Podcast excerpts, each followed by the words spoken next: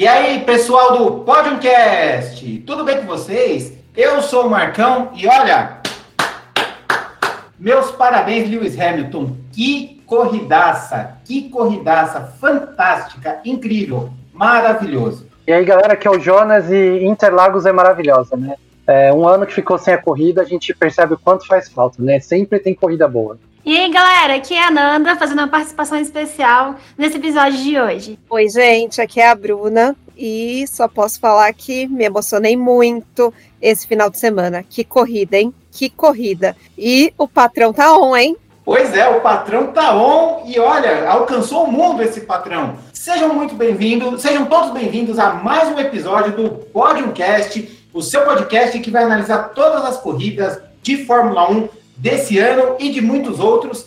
Episódio mais do que especial, com as nossas primeiras damas participando aqui. E, como sempre, participando aqui do meu lado, o meu amigo Jonas. E aí, cara, como é que você tá? E aí, gente, beleza? Né? Já que a gente falou de patrão, as patroas estão aqui também. É verdade. E, nossa senhora, cara, tipo, não tem nem o que falar. Esse final de semana, como a Bruna falou, foi super emocionante. Uh, tipo, você vê o esporte que você gosta sendo bem jogado, digamos assim, acho que não tem coisa melhor. E esse final de semana ele foi muito bem jogado. Então, eu só tenho a agradecer a todo mundo que faz a Fórmula 1, que foi, foi maravilhoso. Olha, eu digo mais, eu acho que foi o. É, é, assim, a gente viu o ápice de alto nível de várias coisas acontecendo ao mesmo tempo. Não só dentro das pistas, como também na parte de transmissão, da parte do público que foi fazer, que foi ao autódromo depois de dois anos fora a, o carinho que eles receberam do Lewis Hamilton, a atitude do Lewis Hamilton no final da corrida, foi tudo assim muito emblemático, né? É tipo uma, uma cena de filme fantástica, fantástica. Você não acha? Eu acho, eu acho, foi tudo, foi tudo. É, falando um pouquinho que eu e a Bruna estivemos lá na sexta, né, um convite da Heineken, muito legal. Tava tudo muito, muito legal. Teve um probleminhazinho só na entrada, que o sistema lá de Interlagos caiu, mas nada que afetou a experiência. Foi tudo muito legal, tava tudo muito bonito. A gente ficou bem ali no finalzinho da reta na entrada do, do S do Senna. Foi maravilhoso, assim. Tava, o Interlagos tá lindo, gente, de verdade. As reformas lá que fizeram no, no, no paddock, nos boxes, deixaram tudo muito bonito. E sei lá, tava um dia meio dublado, meio dublado, meio com sol. Então ficou, ficou muito bonito lá. Tava, tava demais, assim. Achei tudo muito, muito bem feito. Eu vi muitos jornalistas é, louvando a capacidade técnica e como Interlagos está bem, bem, não deve nada para nenhum circuito na Europa e, e no Oriente Médio e tudo mais. Muito legal, muito legal saber disso. A gente vai falar também de como foi a classificação na sexta-feira. Porém, como eu disse e como foi, já foi apresentado, está aqui as nossas primeiras damas desse podcast. Então eu gostaria de passar primeiro para minha esposa, Fernanda. E aí, como é que você está? O que, que você acha da corrida?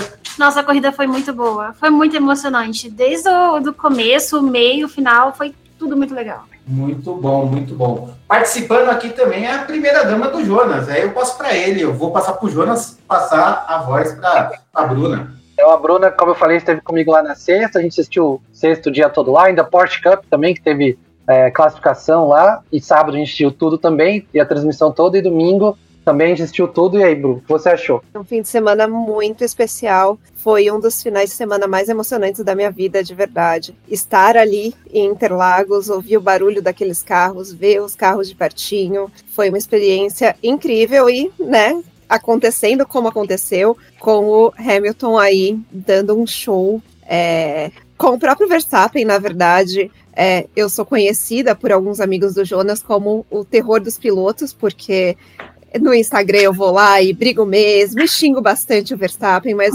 inclusive o Verstappen esse final de semana eu acho que ele teve uma postura muito bacana, fiquei feliz de ver, é, mesmo tendo minhas reservas quanto ao comportamento do Verstappen aí fora é, das pistas, mas acho que foi tudo muito bacana, foi muito bonito, tanto dentro quanto fora das pistas, e foi realmente muito emocionante e um final incrível, de verdade. Muito bom. Ô Bruno, deixa eu te perguntar, é, foi por causa do Jonas que o bichinho da Fórmula 1 te picou também? Porque com a Fernanda foi assim. Sim, foi por causa do Jonas, claro, né? É, nasci ali, eu pequenininha assistia a cena e tudo isso, mas meio que morreu junto com cena depois disso, nunca mais acompanhei, aí quando eu conheci o Jonas, logo que a gente se conheceu, né? É, inclusive, a gente se conheceu logo depois. Ele foi para Interlagos assistir aí o Grande Prêmio e me falou muito sobre isso. Depois veio pandemia, a gente começou a assistir junto e primeira vez que eu estive é, aí em um autódromo em Interlagos, assistindo junto com ele, foi realmente inesquecível e foi só por causa dele hoje eu sou apaixonada.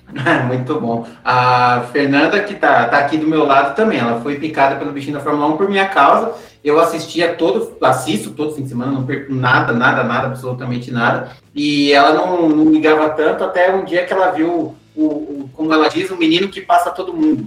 Nossa, né? foi naquela corrida do Verstappen. Foi naquela corrida do Verstappen na Áustria de 2019, que ele tava, foi 19 ou foi 20? Acho que foi 19. Acho que foi 19. Que ele tava brigando com o Leclerc na Ferrari já, que ele foi aquela briga fantástica. O Verstappen saiu lá de trás, foi para cima de todo mundo, ganhou a corrida passando do Leclerc. Eu vou passar para Fernanda para ela contar um pouquinho. Não, eu, eu, nem tava assistindo a corrida, ele tava na sala, tava, ele tava sentado no sofá, eu tava acho, com um copo de café em pé, fiquei olhando o rapaz passando todo mundo, perguntei pro, pro Marcão, quem é esse cara que tá passando todo mundo? Pois é. E aí também depois ela pegou um encanto com outra pessoa, que é o Lando Norris, que é o amigo da vizinhança. Nossa, ele é muito fofo. Adoro o Norris.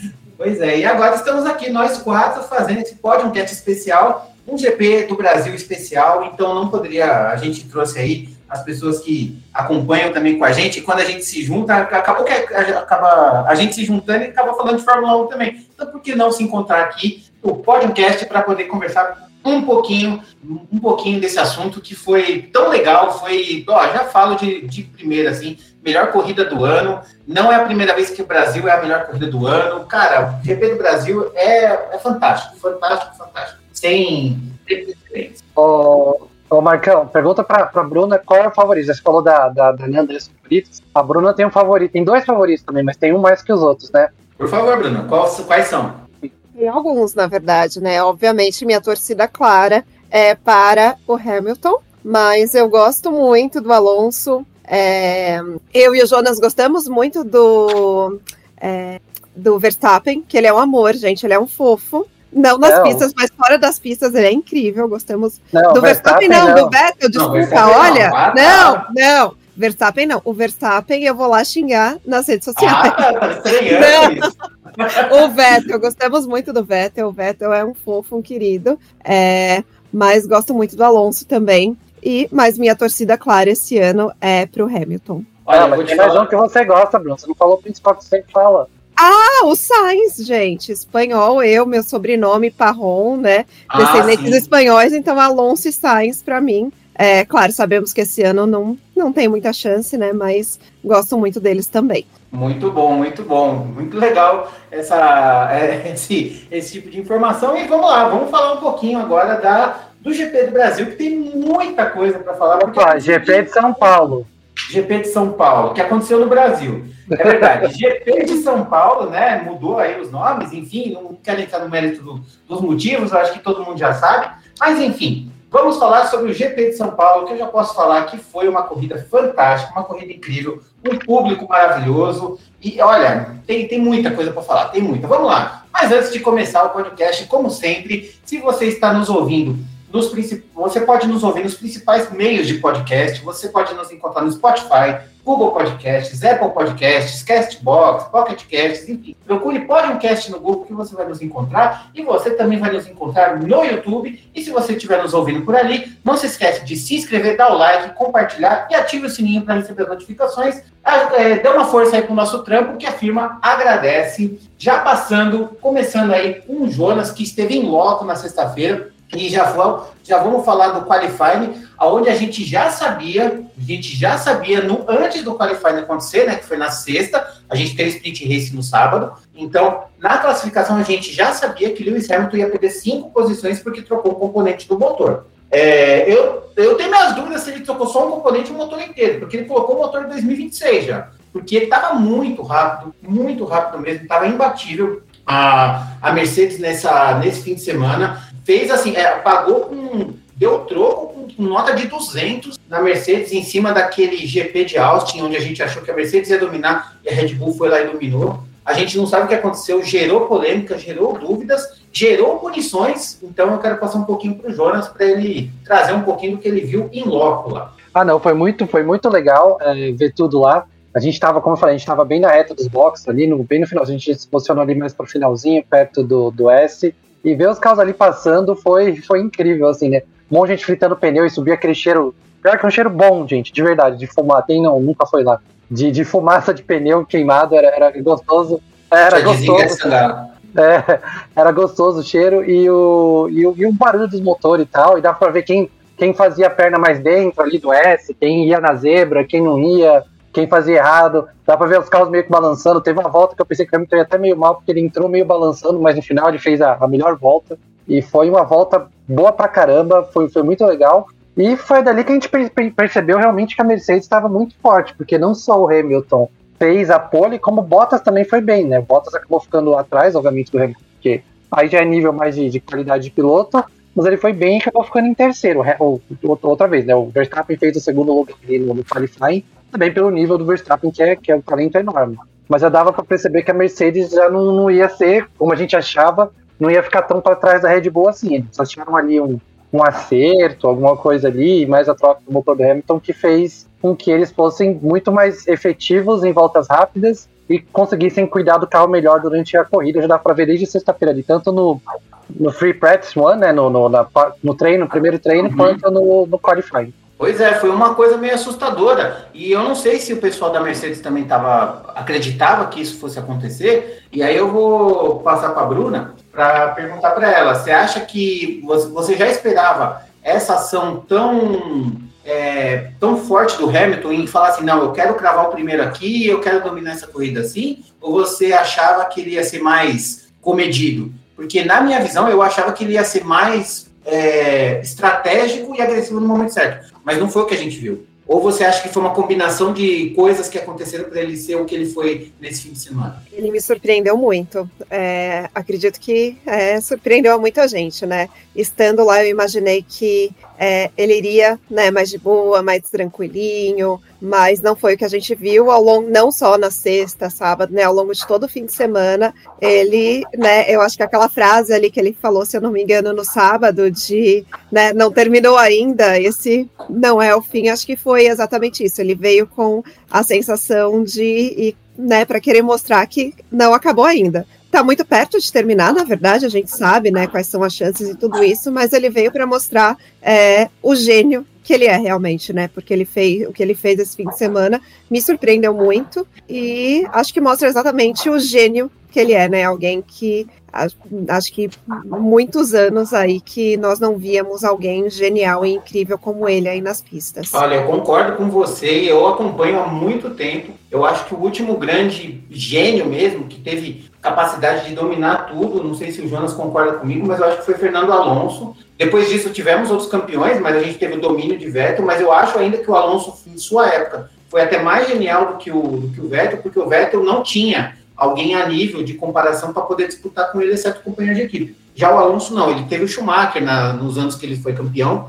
é, e aí, enfim, eu acho que ele teve, eu acho que ali naquele momento deu para tirar o melhor dos dois, e o Vettel não teve tanto essa oportunidade, talvez em 2018, mas aí ele, enfim, mostrou, aí o Hamilton mostrou quem era o melhor, mas eu concordo com você, não se é sete vezes campeão à toa, e é, eu quero falar depois um pouquinho mais para frente do que eu acho a respeito disso na hora que chegar na corrida. Porém, quando a gente teve ali a classificação, que o, o Hamilton foi o primeiro e não sei o quê, aí a gente descobre que houve uma irregularidade no DRS de Lewis Hamilton. A, a abertura da asa tem um limite máximo por regra e ele estava 2 milímetros acima da regra era, eu acho que era 81 e ficou em 83 a abertura, e isso causou a desclassificação de Lewis Hamilton para sprint. Então, a classificação dele não foi válida, ele largou de último, foi para sprint, e aí a primeira coisa que eu pensei é, já era. Ali, tipo, no máximo ele vai conseguir um décimo lugar, no máximo ali ele vai conseguir alguma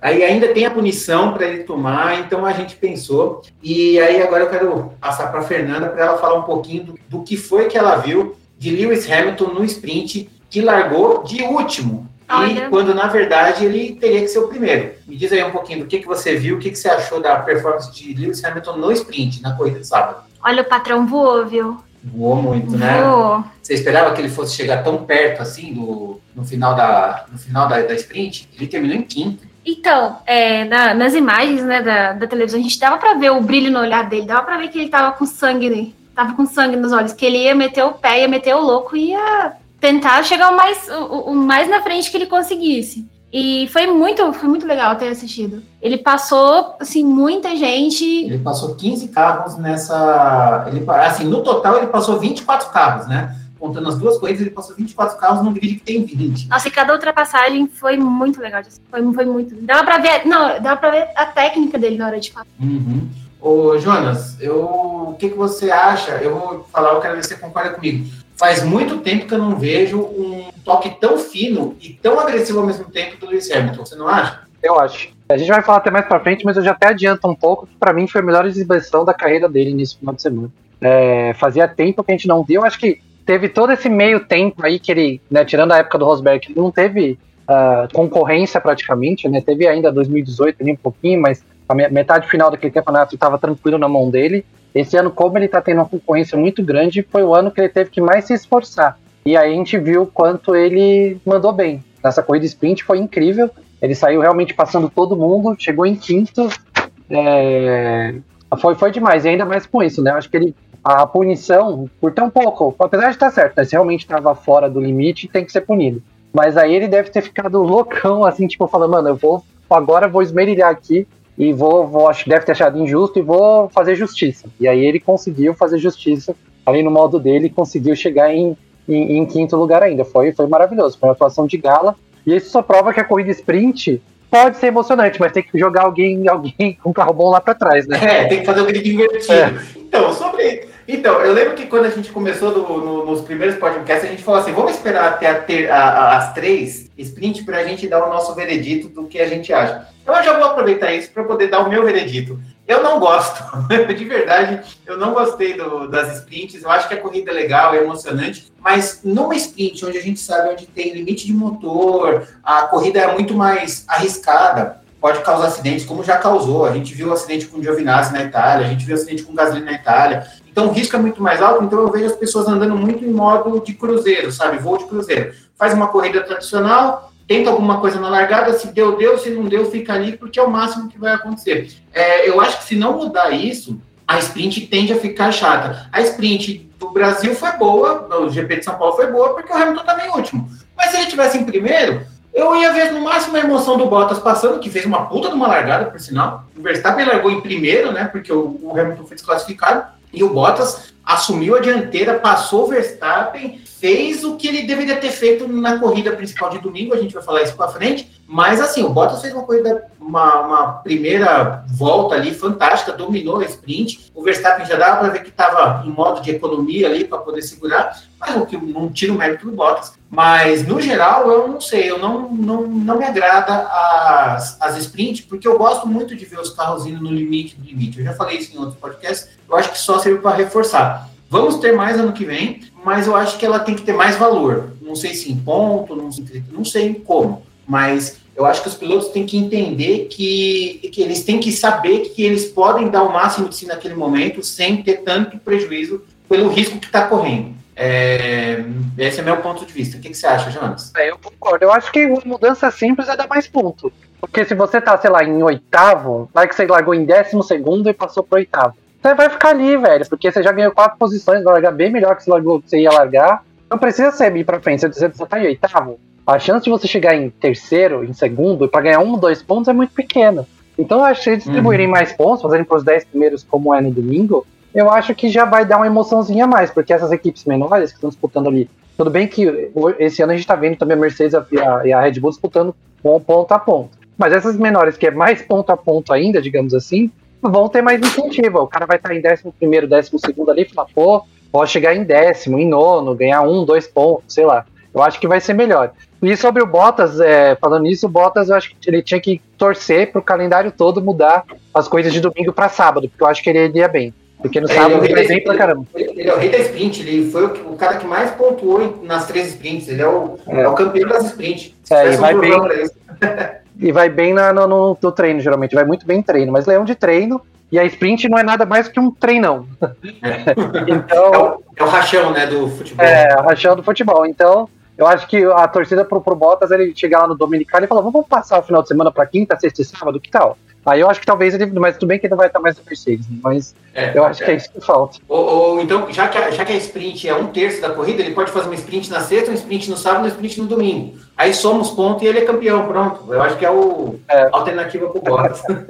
Bruna, me diz aí um pouco, o que, que você acha da, o que, que você achou das sprints esse ano? Gostou? Concorda? Discorda? Tem outra opinião? Olha, em relação aos pontos, eu concordo, mas eu gosto, eu gosto bastante das sprints. Acho que traz uma emoção de corrida, realmente. Assim, eu gosto da sensação mesmo, havendo essa questão dos pontos, mas também, né, algo meio experimental, né, algo que está acontecendo. Eu acho que vai aprimorar ainda, mas eu gosto desse formato. Confesso que eu gosto. Muito bom. E você, Fernanda? Ah, eu gosto também. Para mim, quanto mais corrida, melhor. Muito bom. Olha, eu vou até levar assim, como a, tanto a Bruna quanto a Fernanda são, digamos, mais recentes aí da Fórmula 1, eu acho que no final a Fórmula 1 tá certa, né, Jonas? Porque conseguiu atrair, vai, até que tudo bem que tem os motivos da gente acompanhar, elas acompanharam junto, mas se elas gostam e elas são mais novas, eu acho que no final a gente tem que ceder à nova geração e os velhos que, que fiquem com o passado, você não acha? Eu acho, não, mas eu não acho ruim as corridas de sprint também, falando, falando a verdade, mesmo sendo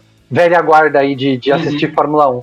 Eu acho que é só questão dos, dos, pontos mesmo, que eles têm que mudar. Como eu falei, que você tá lá de, de sexta para. E os motores? Eu acho que tinha, que ter, um, ser, acho não, que tinha que ter um motor de sprint. Um motor lado Sabe, assim, tipo, vamos supor, são sete corridas. É, é, tipo assim, são sete, são uhum. sete corridas no ano que vem de sprint. Então bota assim, ó, esse motor de sprint. Uhum. Você só pode usar esse motor. Aí se, se estourar, troca, então faz as punições como se fosse um, um meio domingo, vai. Um motor só para sprint. É verdade, pode ser, pode ser, eu acho uma boa. Mas eu acho que questão da, da pontuação também. Mas olha aí, porque aí vai ficar pegada com a pista toda. E é legal quando os carros estão, por exemplo, aqui em Interlagos a Mercedes estava melhor, mas não era tão distante assim, né? O Hamilton que fez uma distância grande. Era legal porque fica aquela disputa uhum. franca, né? Tipo, foram 24 voltas de disputa mesmo. Um monte de gente querendo disputar o, o Pérez e o, e, o, uhum. e, o, e o Sainz, por exemplo, lá disputando a, a, a corrida inteira. Foi, foi legal, eu, eu gostei do formato. Eu acho que não dá para ser em todas as corridas do ano, realmente. Mas o que eles estão querendo fazer de mais ou menos um terço aí do, do campeonato, eu acho ok. Para mim, essa questão, você falou, é uma boa, mudar o motor. E a questão da pontuação, que eu acho que só para os três primeiros, eu acho. E também tirar aquelas medalhas feias. Tirando isso, fica bom. Ah, sim, verdade. Aquelas medalhas de um Romero também é bem feiona. Bom, e para concluir a parte do sprint, além da punição de Lewis Hamilton, né, o Max Verstappen é, acabou sendo multado em 50 mil euros é, por tocar na asa traseira do, do Lewis Hamilton, porque já estava em parque fechado depois que, depois que chegou lá. E aí ele foi lá, mexeu na própria asa, depois foi ver a abertura da asa, é, acabou sendo multado em 50 mil euros por ter tocado no carro em parque fechado, onde só pessoas autorizadas têm a permissão de fazer o toque.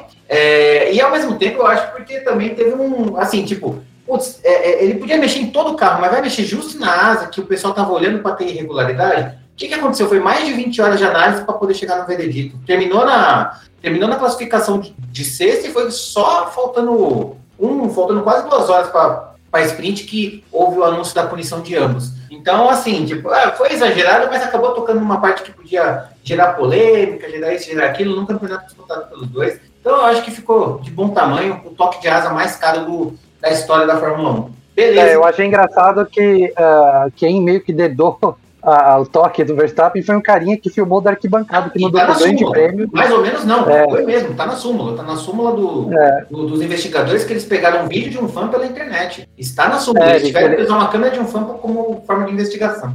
É, eles mandaram pro grande prêmio, pro site, né, pro repórter do grande prêmio, o site já Isso. publicou na hora, né, e aí foi pra FIA, e aí rolou a punição do Verstappen. Mas, mas depois eles pegaram um vídeo, que tinha um câmera fazendo um vídeo ali do Hamilton, que tinha, que tinha feito a primeira posição, e ao fundo dava para ver o Verstappen encostando também. Mas eu acho que ninguém ia nem falar nisso, porque o foco era o Hamilton, se o cara não tivesse postado ali na internet do pro mundo todo. Esse cara aí acabou com a, com a, com a vida do, Quer dizer, tirou 50 mil contos do Verstappen ou da Red Bull, que quer que uhum. Não, verdade. E assim, só para dar devido crédito, quem fez a postagem na, na internet, no Twitter, foi o repórter Gabriel Curti, do Grande Prêmio. E, de fato, né, agora me surpreende muito não ter nenhuma câmera vigiando um parque fechado. Lá, tiveram que se recorrer a um vídeo influência se ele não tivesse postado. Não ia acontecer absolutamente nada com o Verstappen, né? Se bem que eu também vi um vídeo do carro do Hamilton, que o Hamilton tem aquela câmera que aponta pro, Não, não, não, não só 360, tem uma câmera que aponta para o capacete, né? Pra cara dele, caso, Ah, né? tá. Pra dentro do cockpit. E aí ele também deu pra ver. Depois saiu isso também, que deu pra ver o Verstappen dando, dando uma mexidinha ali. Ele devia ter ficado. Tanto que ah, essa coisa toda virou piada depois, né? O Vettel fez uma piada. eu vou tocar na, na asa do Hamilton. Esse cara falou, não, é muito caro. Aí ele falou assim, ah, eu vou tocar então só na asa da frente, que deve ser metade do preço, sabe? Alguma coisa assim. Pois é, pois é. E por aí ficou, né? Então teve tudo isso. E agora vamos à corrida, que assim, é como eu falei, o, o Hamilton largou de último na sprint, chegou em quinto e ainda tomou cinco posições de punição porque trocou o motor. E aí o que a gente teve foi uma coisa fantástica. O Hamilton largou de décimo. Na volta 3 ele já estava em quarto. Quando eu vi que ele estava partindo para cima do. Bom, na largada a gente viu o, o Bottas fez uma. a- Assim, a largada ruim que o Verstappen teve na sprint, o Bottas teve na, na corrida, né? O Verstappen pegou, ultrapassou, não tomou conhecimento, tomou distância. O Pérez foi no balaio, passou o Sainz, passou o Bottas muito bem, assumiram dois da Red Bull. E no começo da corrida eu falei, já era, já deu Red Bull, não tem chance. No máximo, o Hamilton pegou terceiro. Só que na volta 3, eu vi o Hamilton em terceiro, eu vi o Hamilton em quarto. E mais duas voltas ele já tinha passado o Carlos Sainz e estava indo para cima do Pérez. Cara, eu não lembro, assim, tipo,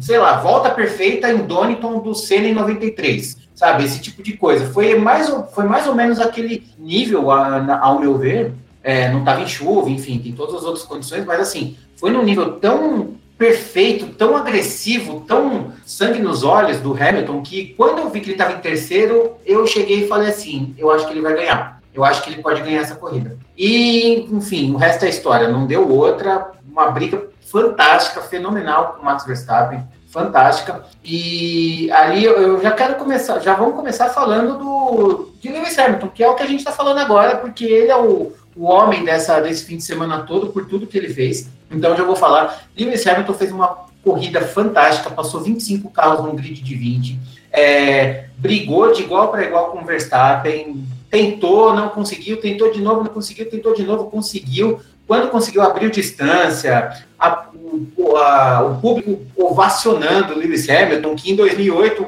fez de tudo para queimar ele, para querer colocar ele na, na fogueira, porque ele fez fumaça e agora ele dá essa volta. Um cara que ama o Brasil, um cara que gosta do, que é fã do Senna, enfim, tudo isso e mais um pouco, o que o cara fez foi fantástico, perfeito. Eu não tenho palavras, assim, é só olhando aquilo que aconteceu para mostrar. Em a sua centésima primeira vitória no Brasil fez todo, fez valer a pena, assim. Eu acho que não sei se dentro de uma vitória foi a vitória mais difícil da carreira dele, mas assim, pensando que ele é um piloto que tem já sete títulos, mais de 10 anos na carreira, se manter no auge como ele se mantém por tanto tempo, eu nunca vi igual, nem o Schumacher, nem o Schumacher, nem ninguém. Eu nunca vi alguém num auge tanto tempo, nem um atleta, eu acho que eu posso dizer. Eu acho que eu nunca vi um atleta no auge tanto tempo, sei lá, Nadal, talvez. E olhe lá. Então, a- a- o que ele está fazendo, o que ele está conseguindo se superar, e eu já falo isso mais uma vez, há muito tempo eu já falo isso, ele toma o baque, ele sente o golpe, ele fica se remoendo por dois, por dois, três corridas por um tempo, ele volta ainda mais forte. Eu acho que hoje, o que aconteceu nesse fim de semana no Brasil, por tudo que representa, ele voltou mais forte, e eu já não duvido mais que ele possa ser campeão. Certeza, assim, tipo, se ele for campeão, não me surpreende nada, e eu acho que ele só se consagra o melhor de todos os tempos, para todo mundo, até para aqueles que têm dúvida. Vou passar pro Jonas. É, Ele foi uma, foi uma atuação de gala. Eu acho que, como eu falei antes, para mim, a melhor atuação dele, é, por todas as dificuldades que regulamento, questão de, de, de- de dificuldade com outras equipes, tendo outros pilotos tão bons quanto, em equipes tão boas quanto, é, as ultrapassagens, eu acho que foi, foi a atuação, melhor atuação que eu vi dele. É, teve muita atuação que ele foi campeão, que eu achei que ele foi muito mal, por exemplo, na corrida de título. 2008 é um caso desse, eu acho que aquela corrida ele correu muito, muito mal. Mal mesmo, muito mal. Ele foi campeão ali de verdade. Tipo, o Svoder fez naquela corrida foi sorte, porque o Glock ficou com pneu de chuva, de seco na, na pista chovendo. Mas ele hoje, como você falou, provou que, que tá no auge e o auge muito, muito longevo, né? E, Uhum. e eu ainda acho que deve dar Verstappen no final do ano. Eu ainda acho que a probabilidade é maior do Verstappen. Mas, como você falou, se ele for campeão, não vai ser surpresa. assim, tipo, o jeito que ele pilotou nessa última corrida foi fantástico, assim. E só alguns fatos dele. É a primeira vez que ele ganhou de fora do, de fora do top 6 na sua carreira. É, não, ele só tinha ganhado uma vez fora do top 6, saído de 14 em Hockenheim em 2018. É, ele também foi a pessoa que ganhou de mais longe no Interlagos. O cara que tinha ganhado de mais longe tinha largado em oitavo, ele largou em décimo. E ele ganhou pela centésima primeira vez. Isso igualou ele a todas as vitórias do Brasil. Todas né? as tipo, vitórias Brasil... dos brasileiros exatamente. É, somadas dá exatamente 101 vitórias e o Hamilton no Brasil crava sua centésima primeira vitória. Exatamente. As vitórias, as vitórias, rapidinho, as vitórias de Emerson Fittipaldi, José Carlos Patti, Nelson Piquet, Ayrton Senna, Felipe Massa e Rubens Barrichello dão 101. Hamilton fez esse mesmo número nesse final de semana. E ele é o quarto piloto a ganhar uma, uma, um Grand Prix depois de sofrer um pênalti no, no, no, na largada, no grid. Nossa, é, antes é dele. Eu achei que tinha mais.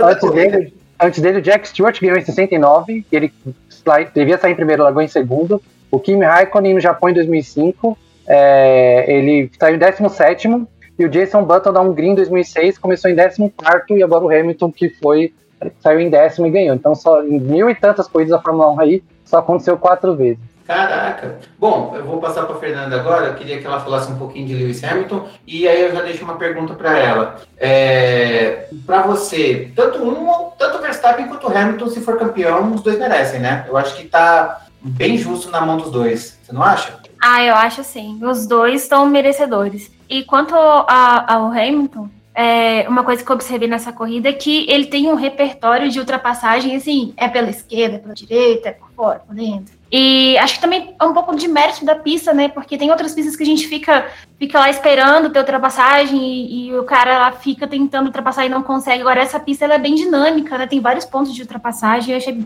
bem dinâmico, bem, bem legal, assim. Ah, eu sou suspeito para falar de Interlagos. Acho que todo brasileiro é suspeito para falar de Interlagos todos os pilotos são suspeitos para falar de Interlagos, porque é uma das pistas favoritas de todas, porque tem subida, tem descida, como a Fernanda falou, é seletiva, tem ponto de alta, tem ponto de baixa, você pode passar em três, quatro pontos de ultrapassagem, é só você ter a mão direita. É, assim, é, Interlagos é, é, Interlagos é outro nível, assim, é nível de spa, enfim, tem muita pista aí que a, que a gente gosta, Bahrein também é uma pista muito boa, mas Interlagos é realmente um, um dos templos do automobilismo por tempo. Bom, vou passar para a Bruno, acho que ela tem bastante coisa para falar. Fale aí um pouquinho de Lewis Hamilton, Bruno. Olha, o Hamilton, como eu disse, né, ele fim de semana inteiro, acho que impecável. E uma coisa que eu achei muito engraçada foi, e que acho que mostra bastante, né, que tem muito essa parte de emoção, eu acho, né? É, algumas corridas aí para trás a gente conseguia ver a decepção na cara dele, né? Então eu acho que ele vinha um pouquinho contrariado e esse fim de semana realmente foi de redenção para ele,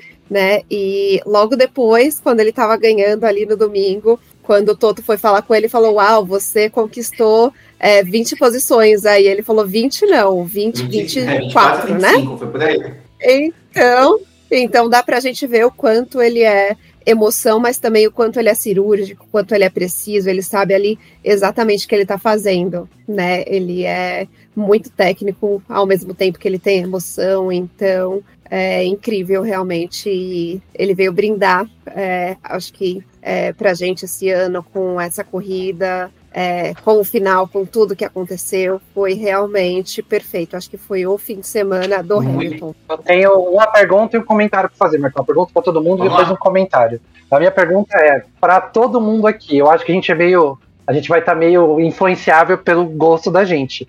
Vocês acham que hoje o Hamilton é o maior esportista vivo, quer dizer, o maior esportista do mundo hoje, superando, sei lá, Cristiano Ronaldo, Messi, LeBron James? Vamos pegar todos os esportes, é, Novak Djokovic. Ah, eu acho, eu acho que o maior é muita coisa, porque tem hoje a gente está vivendo uma época esportiva muito boa, onde você tem vários gênios, né? Como você falou, tem LeBron, que já, enfim, já está mais para frente, mas a gente tem o LeBron, tem os esportistas do tênis, tem o Sam Bolt, já tivemos Michael Phelps. Eu acho que 12 em atividade, sim, mas se você pegar dos vivos, eu acho que assim, daí tem um, vai, vai ter um, um pódio gigante em primeiro lugar, onde você vai colocar ali três, quatro, cinco quatro, cinco atletas que, que merecem isso. Serena Williams, Hamilton, é, enfim, eu acho que alguns aí que merecem estar. Tá? Hum, eu acho que qualquer um desses que se representar, não estou sendo demagogo, não, mas acho que qualquer um desses que se representar está valendo muito, tá, tá fazendo valer muito. Então, assim, deixa na, eu só reformular. Então, realmente, vivo é complicado porque tem muita gente do passado aí que foi incrível e está vivo, não é mesmo? mais velhinho. É, em atividade, é o maior esportista em atividade. É, uma, você, você matou a pau ainda. Eu acho que sim. Nesse caso, sim. Você, Fernanda? Olha, pergunta difícil, hein? Mas pode ser. Nunca tinha parado pra pensar nisso. Eu acho que, bom, com certeza ele estaria no top 3 ou 2 aí. É, talvez no futebol a gente tenha alguns nomes, mas eu acho que tá bem é, equiparado, assim. Se ele não for o melhor, com certeza top 3 ele tá. É, com certeza. Eu também penso nisso. É, a, a Bruna entende muito de futebol, eu não entendo nada, então se ela quiser citar alguém aí, pode ficar à vontade.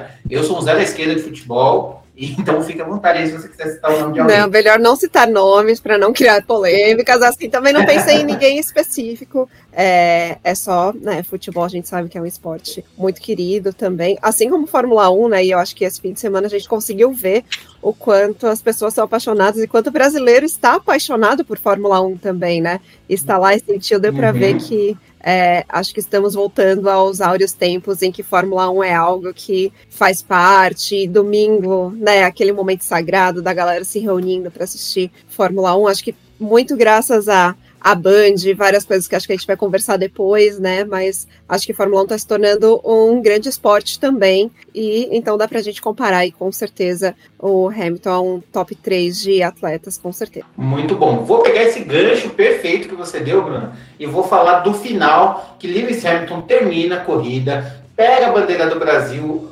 levanta, faz a volta, a volta da vitória ali com a bandeira do Brasil, levanta a galera a um nível fantástico, faz Reginaldo Leme chorar, faz Sérgio Maurício chorar. É, faz, assim, faz Bruna Parron chorar, faz. Exato. Bruna Parron chorando muito, aliás. chorando demais, assim. É, é, assim, tipo, o que o pessoal falou, só faltou o tema da vitória que seria, tipo, até, até o inglês mereceria o tema da vitória. Olha o quão importante, o quão emblemático é Lewis Hamilton para fora da Inglaterra, né? E eu nunca vi, eu acho que eu nunca vi um, uma pessoa de um país levantando a bandeira de outro, não consigo lembrar. Se, você, se o Jonas souber, me fala, mas eu não lembro. Mas eu te garanto, assim, talvez eles fizeram uma levantar a bandeira, sei lá, talvez para homenagear o país, ou para homenagear eventualmente um piloto, alguma coisa nesse sentido. Mas como o Hamilton fez com a paixão brasileira, pela paixão que ele tem pelo Ayrton Senna, que ele não esconde, que ele sempre falou para todo mundo, é uma coisa que ele fala desde sempre e que a gente já está até cansado de saber, ele fazer esse movimento. Nesse momento, acho que foi bom até para ele. Ele falou assim: não, eu preciso disso. É como a Bruna falou, foi uma redenção. Ali ele se mostrou: eu tô no jogo, porra. Então eu vou para cima mesmo. E toda essa energia faz bem para ele e fez bem para o brasileiro. De verdade, eu não lembro da última vez que eu vi um fim de semana acabar e eu só ver comentário de Fórmula 1 na minha timeline, ou o pessoal comentando na internet, ou eu que acompanho TikTok vejo, vejo isso. Antes não era, antes acabava domingo, era eu e o Jonas conversando sobre isso. Hoje não, hoje eu vi várias pessoas falando de Fórmula 1. A Fórmula 1 voltou a ficar na boca do povo depois de tanto tempo. Passo para o Jonas, porque eu acho que ele tem muito a falar sobre isso. Não, eu concordo com você. É, a minha, a minha visão é a mesma nesse final seu. Tipo, um monte de amigo meu veio falar: Meu, eu tava assistindo aqui, eu nunca assisto, tava assistindo. Outro falando: Mano, aconteceu isso aí, minha mãe começou a chorar copiosamente porque lembrou de cena. Eu acho que ontem foi. Assim, é, vai ser uma vez por ano, geralmente em Grande Prêmio do Brasil, o pessoal fica mais interessado, mas mesmo assim, velho, eu acho que ah, os números de audiência, depois a gente vai poder falar mais, mostram como foi ah, bem visto o Grande Prêmio. E sobre a comemoração do Hamilton, foi realmente muito, muito emocionante. Você falou que se eu lembro de alguém levantando a bandeira do país, eu acho que sozinho assim não. É, até quando o Senna, o Senna morreu lá no acidente, ele estava com a bandeira do Brasil e da Áustria lá no carro dele, então ele não tivesse falecido, porque o Ratzenberger tinha morrido no dia anterior, ele teria levantado a bandeira de outro país, mas teria brasileira junto, e lavou a alma de todo mundo, acho que estava ali no, no estádio, no, no estádio, no, no, na, nas arquibancadas do, do autódromo, é, eu, acho, eu acho que foi, foi, uma, foi uma atitude linda, não foi pensada, obviamente, né? Tipo, não, foi, você vê que foi um, um, um, fiscal de pista que deu a bandeira para ele, não foi alguém da Mercedes que foi lá e deu a bandeira para ele, sabe? Então, foi muito bonito, é muito bonito a gente ver a bandeira do Brasil sendo levantada por uma coisa boa, né? Porque ultimamente a gente só vê sendo levantada por coisas ruins, mas finalmente sem demagogia, sem política, o cara só ter respeito pelo nosso país, que muito brasileiro não tem, e, e, e uma, uma, paixão. Ele levantou no carro, levou para frente da, da, da bancada, levou, levou para o pódio, eu acho que, que foi uma atitude muito bonita. Como eu falei, assim, me emocionou, eu chorei mesmo, assim, falo mesmo, porque evoca um momento que tinha um brasileiro lá ganhando, que era, que era bonito de ver também, uhum. o Senna fazendo isso, e, e, e, foi muito legal. Foi uma, foi uma coisa muito, muito, muito legal que ele fez, muito, atitude muito bonita. Eu acho que é, quem, quem tem um pouquinho de, de, de lado emotivo se, se emociona demais. Assim, foi, foi, foi, foi demais, assim, tipo, ver ele chegando depois, e ainda mais depois de tudo que aconteceu, né? Como você falou, ele passou 25 carros no final de semana, ganhou com a vantagem de 10 segundos, fez a melhor atuação da vida dele e ele coroou isso tudo agradecendo pro, pelo lugar que ele estava. Né? Ninguém, ele podia muito bem chegar e falar, eu que sou, eu que sou demais, eu sou o cara, sei lá o que, mas não, ele só agradeceu a todo mundo que torceu e o público brasileiro. Foi, foi, foi muito legal mesmo. Não, muito demais. Acho que vale lembrar também em relação ao capacete, né? Que ele utilizou, já era uma homenagem aí Sim. ao Brasil, que o capacete que ele usou no fim de semana. Então, acho que é, é um ato de respeito, de reverência, muito bacana, e que começou não só com a bandeira, que obviamente foi o momento mais emocionante, né? Foi o ápice, mas veio desde o capacete que ele utilizou, que estava lindíssimo, aliás. Muito bom. E você, Fernanda? Ah, eu achei tudo muito lindo, tudo, tudo emocionante demais. Eu não chorei, mas quase. Você gostou ali da cena, tal, de pegar a bandeira do Brasil? Você... Ah, foi bem legal. Foi muito bom ver ele levantando a bandeira do Brasil sendo levantada assim com, com todo respeito, né? Uhum.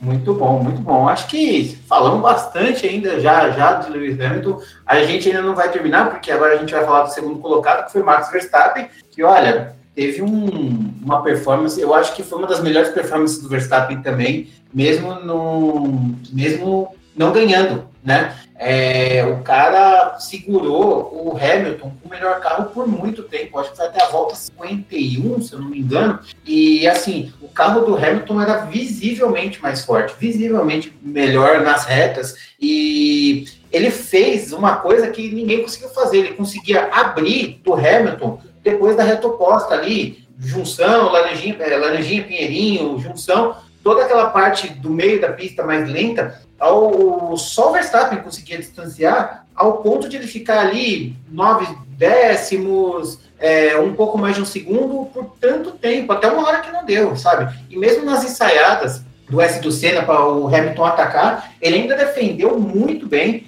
fez uma defesa extremamente agressiva, extremamente não, mas fez uma defesa muito agressiva para cima do Hamilton, é, que, enfim, rolou ali uma conversa de bastidor para ver se punia ele ou não. Eu não puniria, tá? Então eu achei correta a atitude de não punir uma briga tão franca, tão no limite, que já aconteceu tantas coisas, de tipo, teve um acidente e um carro ficou em cima do outro, sabe? Isso daí do pessoal ir para a pista, ninguém foi para a brita, o pessoal continua disputando. Houve uma, foi uma disputa agressiva, mas eu acho que ao mesmo tempo respeitosa da parte dos dois. Então, fazer uma punição ali por conta disso, eu acho que seria injusto para os dois. Eu acho que seria injusto para o esporte. Então, eu acho que a atitude ali, apesar do Verstappen estar, tá, vai, entre aspas, meio, meio errado, porque ele foi agressivo, enfim, teve ali uma polêmica de que não viram a câmera on-board, a gente vai falar um pouco disso, mas mesmo assim eu achei que foi justo com o esporte deixar a coisa acontecer na pista. Deixa eles se brigarem, porque assim, eles já sabem que não vão, não podem causar acidentes, que enfim, pode ser perigoso.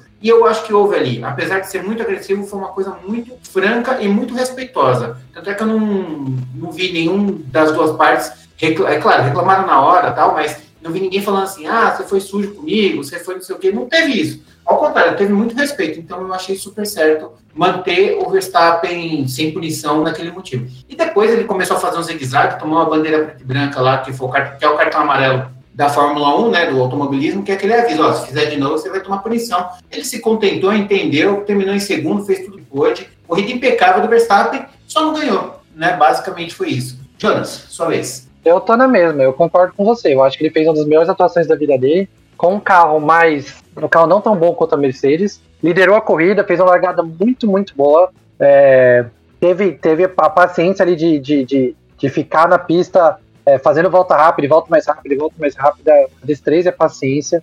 Segurou o Hamilton quanto deu. Hamilton tentou dar dois dribles dele antes ali no, no S, que ele tentava entrar, e aí saía mais forte no, na, na reta oposta ali, depois da curva do sol mas ainda segurou. Sobre o, o, o, caso lá dos dois saírem na pista, lá do Hamilton tentar passar, para mim foi coisa de corrida. É, também você não pode estender o tapete vermelho para o cara passar.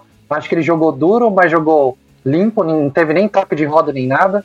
E é isso, eu acho que ele fez uma corrida muito boa, tanto que no final ele não tá, ele tava, lógico, decepcionado por chegar em segundo, normal, mas ele não tava chateado tanto assim. Ele falou: ah, os caras estavam melhores, eu dei o meu máximo e foi isso mesmo. E a gente vai pra próxima. Eu acho que, como ele falou, controle de danos, a melhor coisa que ele podia fazer era chegar em segundo. Podia ter ficado para trás do, do Bottas ainda, né? Normalmente, né, Bottas fosse um pouquinho melhor, mas ele chegou em segundo e, e foi, foi, foi ótimo para ele. Eu acho que ele foi bem na corrida e acho que deixou ele muito dentro do campeonato ainda. A vantagem ainda é dele, né? Então, é, com essa atuação muito boa, ele geralmente vai bem em Interlagos também. É outro piloto que vai bem em Interlagos, já ganhou aqui, já fez grandes atuações, tanto na chuva quanto no seco. E essa foi mais uma, né? Só não conseguiu ganhar. Pois é, pois é. Bruno, fala um pouquinho aí de Max Verstappen, o que você achou da corrida dele e se você acha que ele tem que abrir o olho aí, senão ele perde o campeonato, ou você acha que ele tá mais confortável? Você acha que ele ainda. Não, ah, você acha que o título não sai da mão dele? Olha, eu acho que essa corrida foi muito bonita e respeitosa, como vocês disseram, né? Algumas vezes aí teve né, alguns movimentos um pouco mais duros, mas muito respeitosos. É, em alguns momentos, em algumas outras corridas, o comportamento do Verstappen me incomodou um pouquinho, é, tanto em postagens em redes sociais, coisas que ele, que ele falou, e eu acho que nessa corrida ele teve um comportamento muito bacana, acho que ele pilotou muito bem, ele fez tudo realmente que ele podia. Foi uma questão de carro, realmente, ali, não tinha como, ele fez tudo que ele podia, e eu acho que, assim, ele tá, diria, com uma mão na taça. Eu ainda torço para Hamilton. Acho que Hamilton, depois desse fim de semana, mereceria,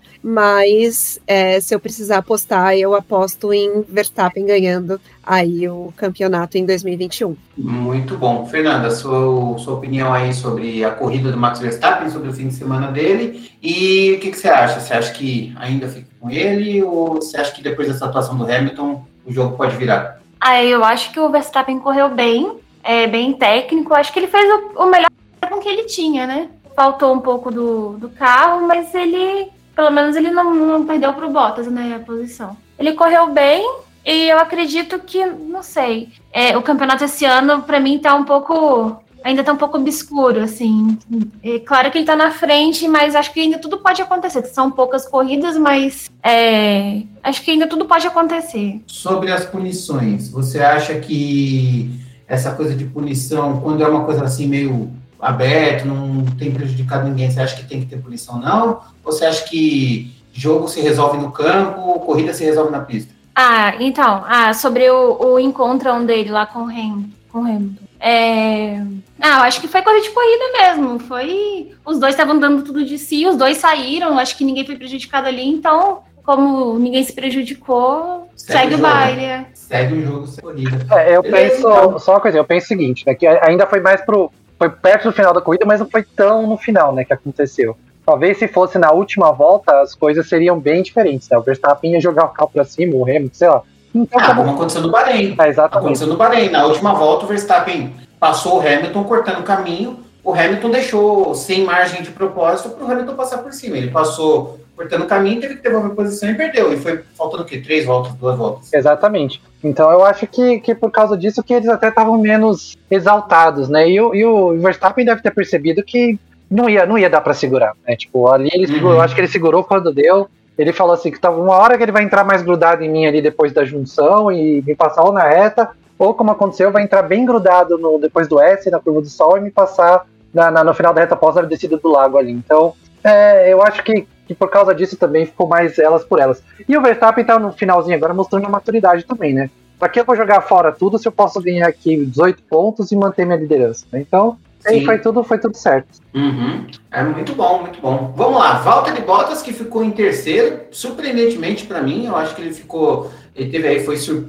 me surpreendeu ele ter ficado em terceiro, porque quando eu vi a largada, eu vi que o Bottas perdeu duas posições, três posições, sei lá, já mandei pro Jonas. Meu, roda presa para mim é o Bottas. Putz, o cara fez uma largada tenebrosa. Tenebrosa, péssima, péssima. Acho que foi das primeiras largadas que ele fez na carreira. O Verstappen passou, na quarta, lá na, no final da reta oposta, o Pérez passou. E ainda ele tava, sabe assim, falando: não, vamos dar tudo o máximo que tem e tal. O Hamilton dando ordem, pro, dando comando pro, pro, pro Bottas. Eu acho que nessa parte, seja uma lista certa. O patrão tá on, né? O patrão Hamilton, que fala: não, vamos fazer o Bottas seguir o Hamilton pensando em campeonato, o Bottas ali sofrendo, e aí ele teve, ele caiu para quinto, se eu não me engano, para quarto, ficou atrás do Pérez. Eu acho que o Bottas não ia ter, eu acho que o Bottas e o Pérez são bem equivalentes assim, então eu acho que pela média o Bottas não conseguiria passar o Pérez. É, porém, teve ali o virtual safety car, no, o Pérez parou, ele voltou, né? E aí, quando deu o virtual safety car, o, Bottas entrou e se aproveitou disso e ficou na frente. Aí não, não deu chance mesmo para o Pérez alcançar, porque estava tudo muito equilibrado entre eles. Eu acho que se fosse o contrário, o Pérez ia ficar na frente, Bottas atrás e ia ficar do jeito que ficou. E, mas assim, não dá para negar que ele fez uma boa corrida, né? Apesar da largada muito ruim, ele se recuperou muito bem. Ele teve a sorte do virtual safety car, ah, foi sorte, faz parte da corrida. Todo mundo tem os momentos de sorte azar, foi o momento de sorte dele, poderia ter sido azar. Então, é, tá no jogo, então faz parte do faz parte do jogo, tá tudo certo. Então, é assim, ele teve uma boa recuperação, ficou em terceiro, abriu uma boa distância em campeonato de para Mercedes e segue a vida, né? Acho que não tem muito mais o que falar do finlandês. Fala aí, Jones. Mais ou menos dessa aí mesmo. Eu acho que ele teve, como você falou, faz parte do jogo sorte. Teve sorte do Virtual Safety Car entrar ali quando ele estava perto de parar. É, aí com isso ele passou o Pérez. Eu também acho que ele não teria força para passar o Pérez na pista. Eu acho que ia ficar a posição invertida. Mas aí ele teve força para passar. É, os dois estavam andando no ritmo meio parecido também, mas a Mercedes era mais forte. E aí chegou em terceiro. Sorte também faz parte, como você falou, né? Muito, muita gente ganhou corrida por sorte ganhou uh, qualify, foi bem qualified por sorte, então se, se, a gente pode falar, se tiver o um prêmio de sortudo do dia, além de piloto do dia, o sortudo do dia vai para Valtteri Bottas.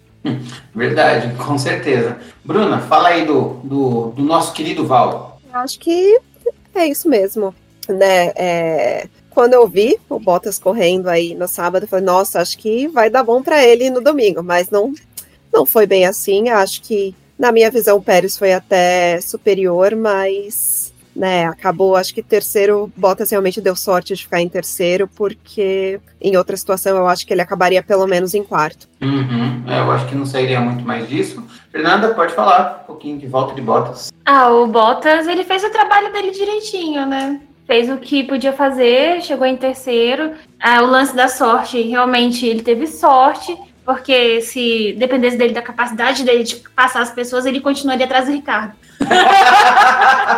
muito bom, muito bom, ele estaria atrás do Ricardo, com certeza. Com certeza, com certeza. Falou e outra, né? Outro ponto alto ou baixo, sei lá, outro ponto do Bottas, não vou uhum. julgar. Foi ele previsível quase... do Bottas. Não, não, foi um ponto previsível, na verdade. Ele quase estacionou o carro no final da reta pro Hamilton Nossa. passar. Nossa, Mas faz eu, parte, ele quase eu, eu lembrei de duas cenas. Eu lembrei de duas cenas. Eu lembrei do Massa com Alonso e eu lembrei do Rubinho com o Schumacher. Eu lembrei Exatamente. dessas duas cenas na hora. Aí falaram, é. invertem os carros, o Bottas quase, realmente, quase parou ali na entrada do S para o Hamilton passar. Mas aí faz parte, como a Nanda falou, ele fez o jogo direitinho. É para uhum. fazer o jogo de equipe, ele fez o jogo de equipe direitinho, realmente. Finalmente, não, é, é, é, aquilo que eu falei no último podcast. Agora que a gente mais precisa dele, ele tem que fazer. Isso ele fez. Isso aí é, é assim, ele estava lá. Isso aí não dá para negar. Exato. Não, de fato, de fato não dá para negar. Deixa eu só abrir um parênteses aqui que eu esqueci completamente. Quando o Hamilton passou o Verstappen, a gente não pode deixar de falar do Toto Wolff olhando para a câmera, a Lazagalo, vocês vão ter que me engolir. É assim que se faz. Foi muito bom aquela cena eu não podia deixar de falar, eu, eu esqueci completamente, mas nossa, aquela cena, eu nunca vi o Toto Wolff tão on fire, sabe? Quando ele passava, ele dava lá soquinho na mesa e tal, mas daquele jeito, voltando pra câmera, do tipo, chupa, Christian é, Horner. Foi, eu acho muito, que esse final de semana ele legal. ficou muito bravo com todas as. Quer dizer, punição do motor, beleza, mas a punição lá do, da asa traseira, ele deve ter ficado muito bravo, porque realmente eu nunca vi ele. Ele sabe onde tá a câmera, a câmera tá sempre ali, né, apontando pra ele. Então, dessa vez, ele pegou e olhou pra câmera uhum. e mandou um é assim que se faz, sabe? Tipo, alguma coisa assim. E aí, é, tipo, é na e pista, aí ele, ele comemorou olhando pra câmera dele, foi muito divertido, foi uma cena divertida. Até os austríacos têm coração ali, né? Tem, tem emoção, né? Você vê? É? Não, foi muito bom, foi muito, foi muito legal, assim, nossa, eu, eu não esperava essa reação. Eu acho que virou meme. Virou meme até no Twitter da, da Mercedes. Aliás, a Mercedes fez essa postagem. Falando em Toto Wolff, a Bruna é apaixonadinha por ele, né? Adoro, gente. Adoro, acho é divertidíssimo. Não, mas Toto Wolff, que homem. Que homem, que primeiro, homem, que homem. Que profissional e, assim, muito gente boa, muito querido. Aliás, assim, Fórmula 1 me apaixonei por algumas pessoas, né? É, Toto, adoro a Mari, gente. Mariana Becker, cara muita gente muito bacana na Fórmula 1, assim. Mas Toto tem meu coração. Toda vez que uhum. mostra o Toto, ah, o Toto, olha o Toto, olha o Toto. Adoro o Toto. Toto Wolff. muito bom, muito bom. Bom, vamos lá, vamos continuar, vamos seguindo aqui a nossa ordem, né? Temos aí, então, em, vamos falar agora até o top 10. Em quarto, então, Sérgio... antes, antes, rapidinho, Marcão, rapidinho, antes de falar do top 10, eu acho coisa interessante. Vamos, vamos jogar o Pérez nessa jogada dos primeiros. Foi a primeira vez no ano que tava todos os quatro ali na frente. As duas Mercedes, as duas Red Bulls, todos eles disputando posição, todos eles se passaram, foram passados e tudo mais. Foi a primeira vez no ano, depois de uma temporada inteira, porque sempre ou o Bottas estava mal, ou o Pérez estava mal, ou sei lá, o Verstappen bateu no começo da corrida, o Hamilton bateu no Verstappen. Foi a primeira vez no ano, e foi a primeira vez em muito tempo que eu vejo, tipo, os dois carros das duas melhores equipes disputando lá na frente. Tipo assim, óbvio, era muito mais difícil pro Bottas e pro Pérez ganhar a corrida, mas vai saber, eu, eu vi a chance dos dois, no, no uhum. Hamilton e Verstappen, também ganhar aquela corrida. Então, isso foi uma coisa legal também que Interlagos trouxe. Os quatro ali disputando lá na frente, é, tanto na sprint, que ainda teve o Carlos Sainz ali de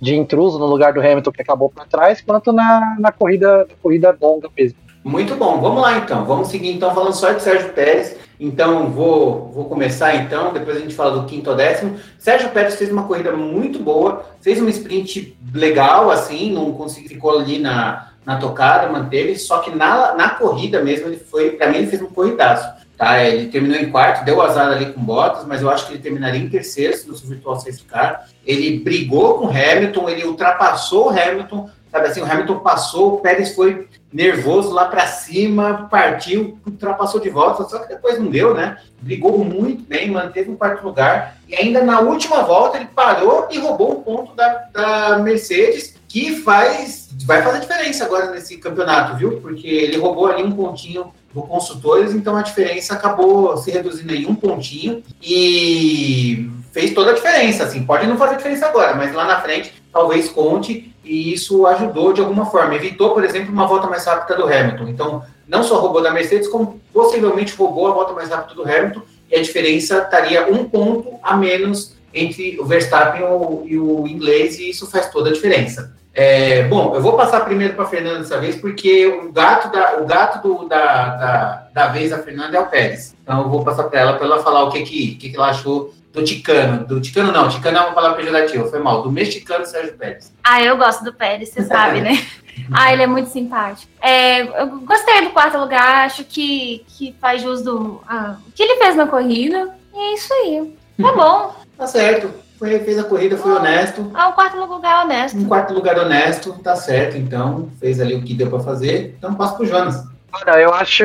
Não, eu acho honesto também, acho. Fez o que deu. Devia. devia é, foi azar, né? Com, com a história do Bottas lá na, na, no Virtual Safety Car, na parada dos boxes dele. Para mim, ele seria o terceiro.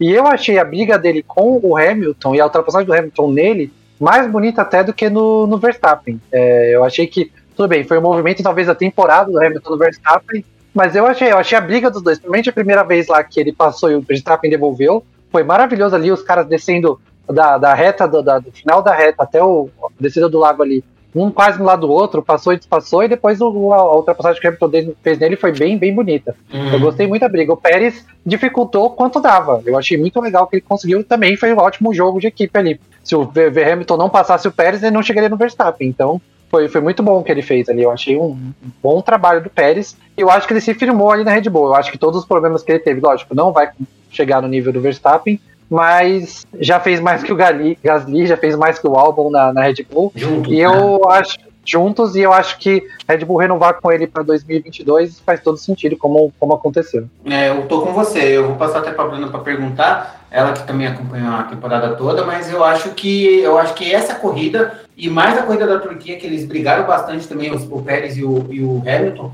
eu acho que prova que o Pérez finalmente pegou a mão do carro.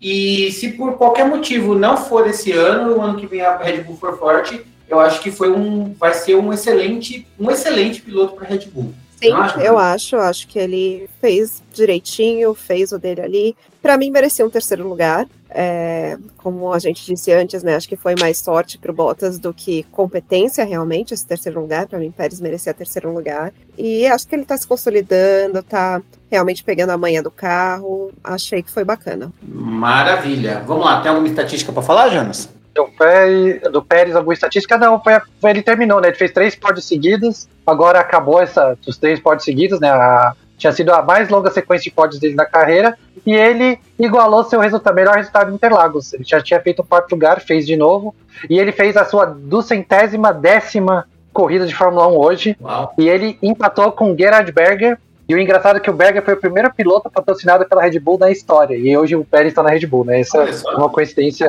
bacana aí. que legal. Muito bom. Vamos lá, agora sim, falando do quinto ao décimo, falando lá, quinto ficou Charles Leclerc, em sexto Carlos Sainz, sétimo Pierre Gasly, oitavo Esteban Ocon, nono Fernando Alonso e décimo Lando Norris. Começando então com Leclerc, que parece que se recuperou, fez uma corrida melhor que a do Sainz, é, largou melhor que o Sainz de novo, então a gente fala, ah, o Sainz é melhor que o Leclerc, mas o Leclerc está tá chegando na frente e no final isso faz a diferença lá nos pontos, né? Os pontinhos faz. Embora eu também acho que o Carlos Sainz fez, corre melhor que o Leclerc em termos de corrida, ele está correndo muito melhor. Eu acho que ele ainda peca na classificação e eventualmente peca na largada. Não é a primeira, não é a segunda vez que ele perde para o Leclerc na largada. E o Sainz, ele já é conhecido por alguns é, problemas de largada. Assim, ele já teve problemas de largada até mesmo quando corria na McLaren. Pierre Gasly, não tem o que falar desse cara. Esse cara corre demais, demais, demais. Chegou na frente das duas Alpine, uma corrida fantástica, uma briga muito franca que aconteceu com o Ocon e o Alonso, que, nossa, foi demais essa briga. Um, o Gasly, o Ocon e o Alonso, os três de asa aberta brigando ali. O Gasly passou fantasticamente. Foi melhor que o Leclerc e o Sainz, com certeza. Só não chegou mais na frente, porque, enfim, não tinha carro. Uma pista como, como o Brasil, é, como Interlagos, mostra a diferença de fato do carro, né? Não é igual o México, que é muito mais travada. É, Ocon correu muito bem, brigou ali com o Fernando Alonso, eles estavam trocando de, de asa, né? Asa móvel o tempo todo para um ajudar o outro. Acabou fazendo um bom, uma boa corrida em equipe e tá na briga contra a AlphaTauri agora. Não tá mais com a Aston Martin, que caiu lá para trás. E o Lando Norris, que fez uma largada ruim, eu acho que foi culpa dele ali naquele acidente com, com o Sainz, em qual ele furou o pneu, teve que parar na primeira volta, lá ficou em último, e ainda assim conseguiu um pontinho. Então eu acho que assim, dentro do cenário, ele fez uma boa corrida porém pegou na largada e isso causou pontos, causou a perda de pontos importantes e para mim eles não vão conseguir mais alcançar a Ferrari. Jonas. É, desses, desses cinco próximos aí, eu só vou discordar de você com o Sainz e o Leclerc. Para mim,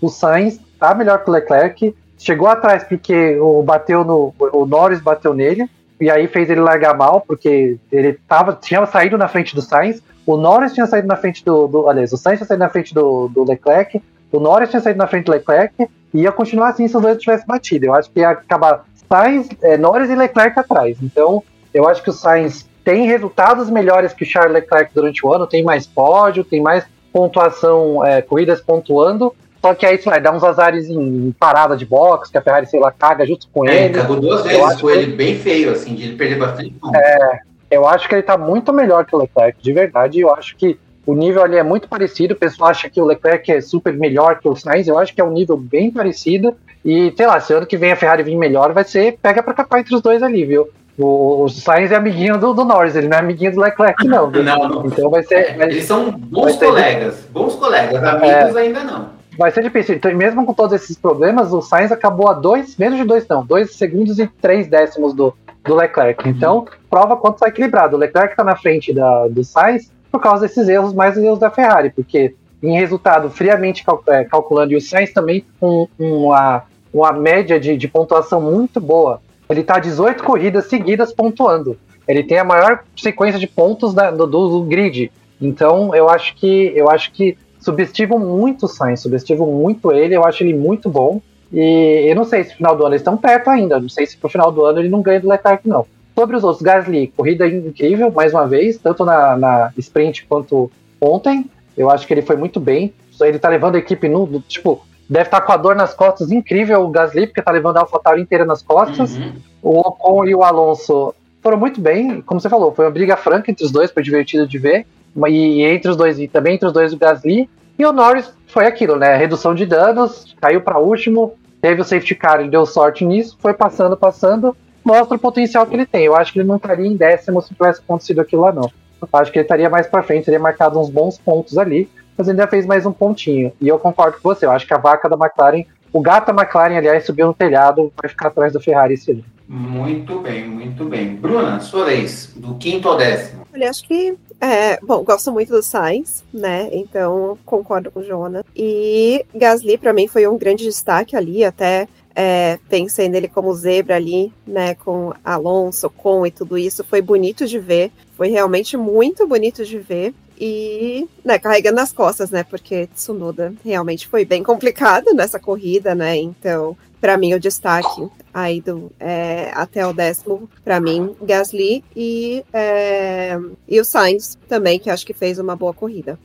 Uhum. Muito bom, Fernanda, do quinto ao décimo. Bem, eu gosto mais do Sainz que do Leclerc, eu acho que o, o Sainz pilota melhor. É, o Gasly, eu acho incrível o, o, que ele tira do carro que ele tem. Não, não só nessa corrida, mas na, nas outras também. É, o Ocon e o Alonso foi legal ver os dois, dois da mesma equipe juntos. Eu gosto mais do Alonso que do Ocon, mas o Ocon aí foi melhor. E o Lando, sabe que o Lando é meu queridinho, gosto muito dele, mas eu acho que desde aquela corrida que era para ele ter ganhado, que ele não ganhou, ele meio que, sei lá, deu um tilt no cérebro dele que ele não tá pilotando mais como tava pilotando antes. Uhum. Mas foi uma boa recuperação dele depois de, de ter errado no, no começo na, da corrida. É, você tem razão nisso. Eu ia falar, ah, ele fez uma corrida boa nesse, nessa, no, no, no, GP de São Paulo, só que ele errou, né? Então não foi tão boa assim, né? Boa pelo no último. Tem razão. Mas eu acho que o, o desempenho dele, de sair lá de trás e chegar em décimo, pode ajudar ele nessa recuperação, porque eu também acho que depois da Rússia ali deu um, deu um tilt na cabeça dele ali, que ele não tá indo tão bem. É, mas, a, mas é aquilo, o erro, o erro na largada tá na conta, né? Tipo, ele fala, pô, beleza, me dei bem, mas podia ter sido melhor é, se eu tivesse Pode ser, isso. mas. É- então, ele ainda tá. Ele tá em fase de recuperação. Mas eu acho que, tá cara, passar um monte de gente na corrida deve dar uma animada, né? Mesmo que ele errou no começo, deve dar uma animada, né? Você passar, tipo, tudo bem, né? deve ter um monte de gente parado no box e tal. Ah, eu acho que não dá, não. Eu, eu acho que a pessoa fica. Acho que ele fica puto, tem que se, se reencontrar e vamos que vamos. Mas no final do resultado, eu acho que ele fica. Eu acho que deve dar uma frustração. É, mas sei assim, lá, eu acho que eu acho que passar pessoas, saber que você ainda tem, sabe, o, o, a coisa de passar, né? O poder de ultrapassar, sei lá, alguma coisa assim. Dá, dá, uma, dá uma melhorada, dá, uma, dá uma melhorada no astral uhum. dele. Eu que ele precisa, ele precisa de uma grande atuação de novo. Talvez na próxima corrida que ninguém sabe como é que vai ser no Qatar lá, talvez isso, isso aconteça. Muito bem. Seguindo agora para os últimos 10, a gente teve Sebastian Vettel, que fez o que dava com a, com a Aston Martin, fez uma corrida boa, mas a, o carro deles estão realmente uma draga, parece que só piorou. Eu acho que eles pararam de desenvolver o carro depois de, sei lá, qual corrida. Acho que a segunda temporada, a segunda metade da temporada, eles praticamente não desenvolveram. Estão lá atrás, estão perdendo feio, sabe? O, o Gasly sozinho tem mais pontos do que a Aston Martin completa. É, o Kimi Raikkonen fez uma corrida muito boa. É, a pista que ele foi campeão em 2007, né? Eu acho que ele, por estar com o Alfa Romeo, chegar em 12 segundo, ele fez uma corrida muito boa, bem honesta, digna do carro dele. O George Russell em 13 terceiro, eu acho que ele poderia ficar na frente do Kimi, mas eu acho que o Kimi estava diferenciado nesse daí. Antônio Giovinazzi não vi correndo praticamente, teve ali um TTT no, na sprint com Raikkonen, mas ok, passa, passa batido. O Tsunoda, pelo amor de Deus, que eu acho que a pior corrida da, da, do Tsunoda foi essa, que largou, causou bandeira amarela, se estranhou com, com, esqueci, com o Stroll, e, sabe assim, ainda achou que não era culpado, foi lá para último, tomou 10 segundos de punição, apesar de chegar em 15, mas pelo amor de Deus, que corridinha horrível, horrível do Tsunoda, muito ruim, muito ruim mesmo, péssima, péssima, não tem nem o que falar de tão ruim que foi. Nicolas Latifi, ok. Mazepin na frente do Schumacher. O Schumacher, eu acho que, se não me engano, ele teve um. Ah, ele teve um acidente com a asa, que ele teve que trocar o bico e tal. E aí ficou atrás ali. E o Mazepin em 17, o Schumacher em 18. O Ricardo parou, estava correndo bem até, e de repente parou, não explicou por quê. E o Stroll abandonou, depois de tanta pancada que ele tomou, ele, eu acho que o carro não tinha mais condição de guiar e abandonou a corrida. E é isso aí, foi o que aconteceu aí nos últimos 10 que eu vi Passa eu acho que nesses daí de destaque mesmo eu tenho pro, pro Tsunoda, que foi muito mal mesmo. Foi muito mal, cara, foi horrível. É, você vê que ele tá com a AlphaTauri, que tá com um carro até que bom, chegou atrás das duas Alfa Romeo, que são piores, de um Williams, e, e, sei lá, da Aston Martin, que no momento eu acho que tá pior que a, que a AlphaTauri também. É, As Williams não foram bem, meio sumidas. Eu acho que o Kimi realmente, como você falou, foi bem. Né? A, última, a última vez que a gente vai ver o Kimi Raikkonen foi no Interlagos, eu pensei que ele foi campeão em 2007. É, a, a, o Giovinazzi, que a gente tá quase, quer dizer, parece que ele tá fora da, da Alfa Romeo, vai entrar o Guan Juju no lugar dele, um chinês. Também, também tá fazendo talvez as pedidas de Interlagos. O Latifi e o Russell, aquilo de sempre. E o outro destaque que eu tenho é pro Mazepin, que depois, ou da sprint, ou de um dos qualifying, ou do qualifying, ele tava chorando, velho. Dá pra ver nitidamente ele tava chorando. Eu acho que ele errou, assim, acho que ele tava fazendo uma volta bem boa pra, pra tipo, pro nível dele. Ele acabou errando ali na, na junção, se eu não me engano. E aí meio que estragou a volta, ele ficou muito, muito frustrado. Ele acaba, tipo, ele deu umas entrevistas que visivelmente quem tinha chorado, assim, sabe? Tipo, é, então, a Mariana falou é. que ele chorou e tal, mas eu vi que teve uns rádios do, do Nikita na Nikita Mazepin na corrida, falando, ah, como que a gente tá pro próximo e tal. Eu, eu, acho que é a primeira vez que eu vejo o, o Mazepin se preocupando com a Sim. corrida, sabe? É, querendo achar alternativas para ser melhor do que algum carro da, da, algum carro adversário dele, que seria o Williams. Mas aqui está em outro nível, a Haas está realmente muito ruim, péssimo. Tanto é que o Schumacher e o Mazepin terminaram com duas voltas atrás foram os únicos que terminaram com duas voltas atrás, o Latifi terminou uma volta atrás do Hamilton. É, não dá, sabe assim, por mais que você tente, tente, tente, aí nesse caso eu entendo a frustração é, do piloto, mas é pela primeira vez eu vejo o Mazepin realmente se preocupando com a corrida, assim, ou pelo menos que o rádio mostra, né? Mas eu acho que mostraria mais vezes é, se tivesse. Eu acho que foi talvez ter sido o melhor desempenho dele. Eu acho que ele ficou tão frustrado por causa disso, que ele realmente acho que acertou na medida do possível com a Rasa aqui em Interlagos e aí deu uma frustrada nele de ter ficado atrás do Mick. Tinha hora na corrida que ele tava ganhando em 13 terceiro e 14 quarto, assim, até surpreendi. Falei, cara, é, o cara tá então. tá bem até nessa corrida. É, então, é, é, eu acho que por isso que frustrou Sim. tanto. Sobre o Mickey, ele bateu lá no Raikkonen e acabou estragando a corrida dele. Ricardo teve algum problema no motor e teve que abandonar. E o Stroll tava soltando um pedaço de carro por causa do Snow da corrida das 25 voltas, eu acho que ele ficou. Não, 47 voltas que ele ficou na, na corrida e aí teve que abaixar, achou melhor abandonar e eu, eu concordo, porque pedaço de carro voando para ir e esse pedaço de carro custa caro e o instrumento é fechado, então é melhor você parar mesmo do que ficar pedaço de assoalho voando pelo, pela pista. É até perigoso, né? Se ele não para, às vezes dá uma bandeira preta para ele, para ele abandonar. Isso mesmo. Acabou. Anotem isso que podemos ter visto o auge de Nikita Mazepin na Fórmula 1. Esse é o momento áureo de, nosso, de nosso russo. Interlagos é tão especial que até o Mazepin anda bem. Pois é, é verdade. Bruna, fala um pouquinho aí do, do décimo, do décimo primeiro até Acho o último. que foi uma corrida bem ok, tirando o Tsunoda, né, gente? Que, como eu já disse, foi um horror, foi terrível, mas acho que de resto foi dentro do esperado. Ok, então, é, não tem muito o que falar disso daí, não. A gente, é, é eu e o Jonas que enrola que a gente vai, vai procurando coisa para caçar, mas é bem por aí mesmo, não tem, não tem muito que. Tipo assim, não vi, não sei o que falar, basicamente. E para você, Fernanda, do 11 ao último? Então, do 11 ao último, não é muito diferente do que a gente está acostumado a ver nas outras corridas, né? Uhum. O Tsunoda foi bem ruim mesmo, e o, ah, o Vettel em 11, às vezes ele chega um pouco antes, mas é isso aí. É o que já estava esperado, né? Agora, o, o Mazepin e o Schumacher com duas voltas é, é complicado, é né? Complicado. tá certo, então. Bom, então. Posso só fazer um comentário? Eu, eu nunca pensei que ia falar bem do Mazepin na corrida e eu acabei de falar. Eu tô até meio. tô me sentindo tô mal. surpreso né? comigo. Ah, não, tô surpreso comigo. Não tô me sentindo mal, porque ele realmente achei que ele foi bem. Então, não tem nem como me sentir mal. Eu tô surpreso comigo mesmo. Eu não pensei que ia chegar em, em do, no final de, do ano e falar, não, ele foi bem em todas as corridas. Mas na medida possível, nessa ele foi bem. O que dava pra fazer, ele fez. É verdade. Bom, então falamos um pouco, falamos de tudo da corrida, porém não acabou. Falamos de GP, do, GP de São Paulo, que acontece no Brasil. Não vou conseguir me acostumar com esse nome até o final do podcast. Enfim, mas é, vamos falar um pouquinho do que foi o evento, né? GP do GP de São Paulo, que foi uma coisa muito legal, assim. Então, queria passar até para o Jonas o que, que achou dessa volta a Interlagos. E assim, eu já quero deixar meu elogio para a transmissão da Band, que foi fantástica, foi líder na audiência, superou com folga ali em alguns momentos, atingiu bons pontos na, na, na audiência, mas eu acho que, como a gente falou no começo, faz tempo que eu não ouço, faz tempo que eu não vejo as pessoas falando de Fórmula 1 depois do domingo, sabe? Ou depois da corrida mesmo, só para quem acompanha. E foi isso que eu vi. Então eu vi um reflexo muito legal do GP do Brasil, eu acho que envolve várias coisas. A ansiedade de a pessoa sair por conta depois da pandemia, Eu acho que tem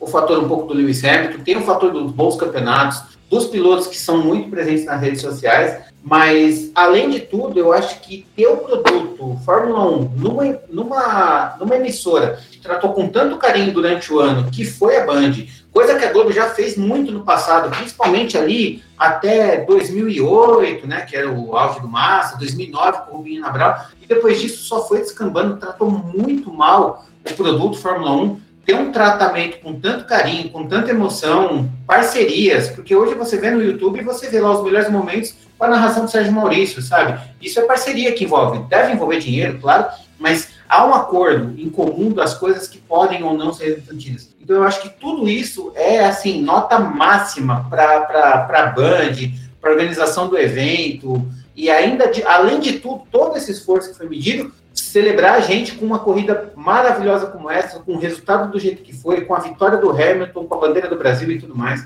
Eu acho que todo o conjunto foi perfeito perfeito. Eu acho que por, e por tudo isso e muito mais que eu não vi, eu não estava lá para saber, eu acho que isso torna o GP de São Paulo muito especial. Jonas. É, eu concordo. Eu vou dividir em duas coisas: do, do da questão da, da pista, digamos assim, do evento e da transmissão. Sobre o evento, como eu, como eu falei antes, né, o Bruno e eu fomos lá para Interlagos, tirando um probleminha que deu na entrada, e um problema que a Bruna pode até explicar melhor, com as pipocas, que eu achei meio absurdo, de resto, as pipocas realmente para comer. De resto, foi tudo muito bom. Tinha um monte de lugares de atendimento de, de comida. É, eles estavam bem. É, fizeram todo um esquema de controle sobre a Covid. Tinha que mandar sua carteirinha de vacinação por um site para eles aprovarem. Depois eles devolviam. Tinha um QR Code para entrar. É, eu, eu achei que tudo né, nesse pedaço, tudo muito bem organizado. Tinha um, um aplicativo especial para isso que você baixava no celular. Eu achei tudo isso muito bem organizado. E lá dentro, uma coisa legal, que eu, eu fui em 2009, né? Tipo, mais recente, posso falar que fui em 2009,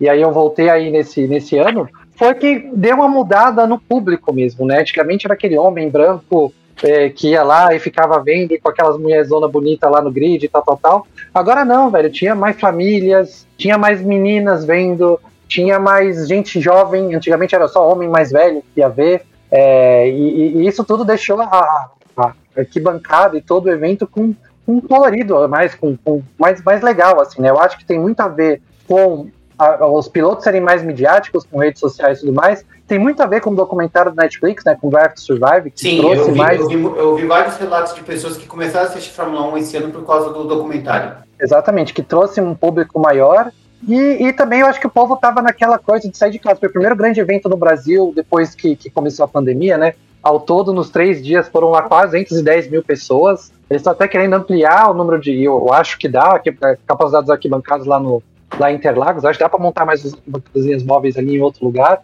para ter ainda mais gente. É, e eu, eu, eu, achei tudo muito, muito bom estando lá. Eu acho que só, só tem um problema ali, mas acho que é um problema de cidade grande, que acontece aqui em São Paulo normal. Para a gente sair de lá também, aí não é culpa de Interlagos ou do início do evento, é meio complicadinho mesmo, mesmo tendo a estação de, de trem ali perto, fica, fica meio entupido, mas aí é, é eu não vou culpar, aí é questão maior, né, questão do governo, do estado e tudo mais, aí não vou culpar o evento em quem foi Interlagos, a Fórmula 1 em si. E sobre a transmissão, eu achei muito boa, que, que a Band ficou desde as 8 da manhã até as 6 horas da tarde, eu acho que foi nível Sky Sports lá na Inglaterra, que fica o dia inteiro falando de corrida, é, com profissionais muito bons, eu acho que a equipe da Band é muito qualificada, o Sérgio Maurício manda muito narrando. Tem o Reginaldo Leme, que é um dos, acho que é uma das pessoas que mais entende de corrida de carro e de Fórmula 1 no mundo. É, a Mariana tá mandando muito bem nas entrevistas, eu adoro o jeito dela, acompanho ela nas redes sociais também. Ela é muito divertida, deixa a coisa mais leve,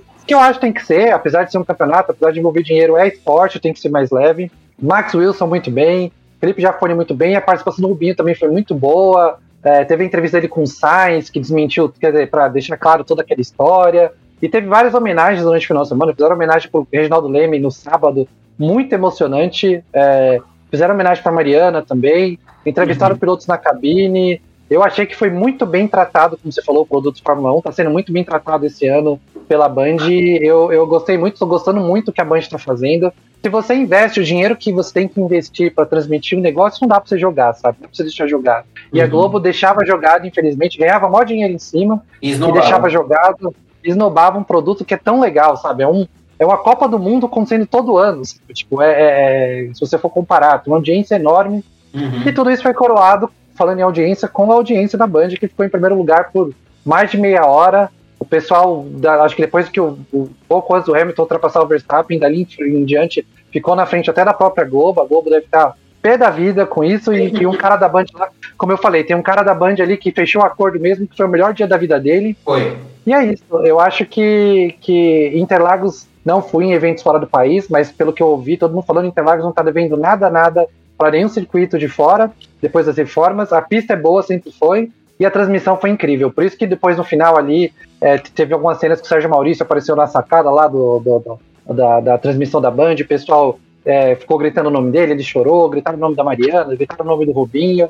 Eu acho que esse ano estava todo mundo muito mais da paz e foi coroado com, a, com um evento que foi um dos melhores de, de, todos os tempos assim que eu vi na Fórmula 1, de verdade. Esse final de semana foi um dos melhores que eu já vi. Então foi. eu acho que tudo isso fez com que foi tudo especial, sabe? Eu achei que foi tudo muito, muito, muito bom, assim. Eu acho que eu não, eu não tenho nada de mal para falar. Bom, depois de tudo isso, eu acho difícil a Bruna achar alguma coisa, mas vou passar para ela. O que, que, você achou de tudo isso? Da... E, ela... hum ela vai brigar só porque foi difícil comprar pipoca. Ah, né? é, não, eu quero, me, eu, quero, eu quero, que você conte o caos da pipoca também, isso aí eu fiquei curioso. Mas é só reforçando o que o Jonas falou, eu concordo com tudo que ele falou. É, nossa, é, é, muito legal. E é bem isso que você falou, isso, esse, esse dia, esse fim de semana vai ficar na memória. Como vários que a gente tem na memória, tem alguns que a gente, se perguntar pra gente, a gente vai falar assim, ah, é verdade, aconteceu isso, ah, é verdade, aconteceu aquilo. Esse não, esse é uma coisa que meio que foi gravada, é a gente que vai lembrar, né? É, bom, passo para a Bruna, o que, que, você achou do fim de semana todo e me conta o caso da pipoca. bom, acho que a organização lá muito bacana, é super emocionante estar lá pela primeira vez, espero que primeira vez de muitas, né? Afinal, já falei para o Jonas, eu falei, ó, a gente tem que planejar agora uma viagem para a gente viajando aí ao redor do mundo acompanhando Fórmula 1, é uma coisa que ele queria fazer agora, vou colocar isso na minha listinha de planos também. É, agora, o caso Olha da pipoca aí. foi cinco minutinhos, cinco minutos para sair sete pacotinhos de pipoca. Só saía sete pacotinhos de pipoca por vez a cada cinco minutos. Tinha uma fila gigantesca. Não consegui comer pipoca, Nossa. mas tudo bem. E a Bandeirantes, acho que já falamos, né? A Band, a transmissão da Band foi incrível. É, e adorei ver, provavelmente, não sei se isso já aconteceu outras vezes, mas adorei ver a entrevista com o piloto do safety car. Não conheci o piloto, não lembro o nome dele. Jonas, me ajuda, como é que chama o piloto? Você lembra? Bernie Mylander. Não conhecia que era o piloto do safety car, achei muito bacana. E, aliás, se a Mariana estiver ouvindo a gente, pode mandar brigadeiro para minha casa, tá? Tô muito curiosa para comer o brigadeiro da Mariana, que ficou famoso. Mas transmissão espetacular, super emocionante. É, acho que fez jus realmente à corrida, ao show que foi, é, que nós fomos presenteados né, com todo esse show e a Bandeirantes fez uma cobertura muito bacana. É, eles mandaram muito bem, de verdade. Só, só, uma palavrinha que o Ricardo ficou apaixonado pelo brigadeiro, mas assim, eu posso ser polêmico aqui, eu não sei se gosto de todo mundo. Mas, pô, não gostar de brigadeiro é difícil também, né? É, é, é, é tipo é tipo batata frita, né? A pior do mundo é boa. Né? Não tem é, como, exatamente. Não tem como, se, se, fizer, se fizer normal, já é muito bom. É, é por aí. Mas é isso mesmo. Bom, vamos lá então. Agora falamos bastante desse GP mais do que especial. Então agora eu vou passar para piloto do dia, roda presa e zebra dessa corrida que foi muito legal. Vou passar primeiro para as nossas convidadas. Então vou passar primeiro para Fernanda. Fernanda, piloto do dia para você. Deixa eu pensar um pouco. É, então, Hamilton, né, gente?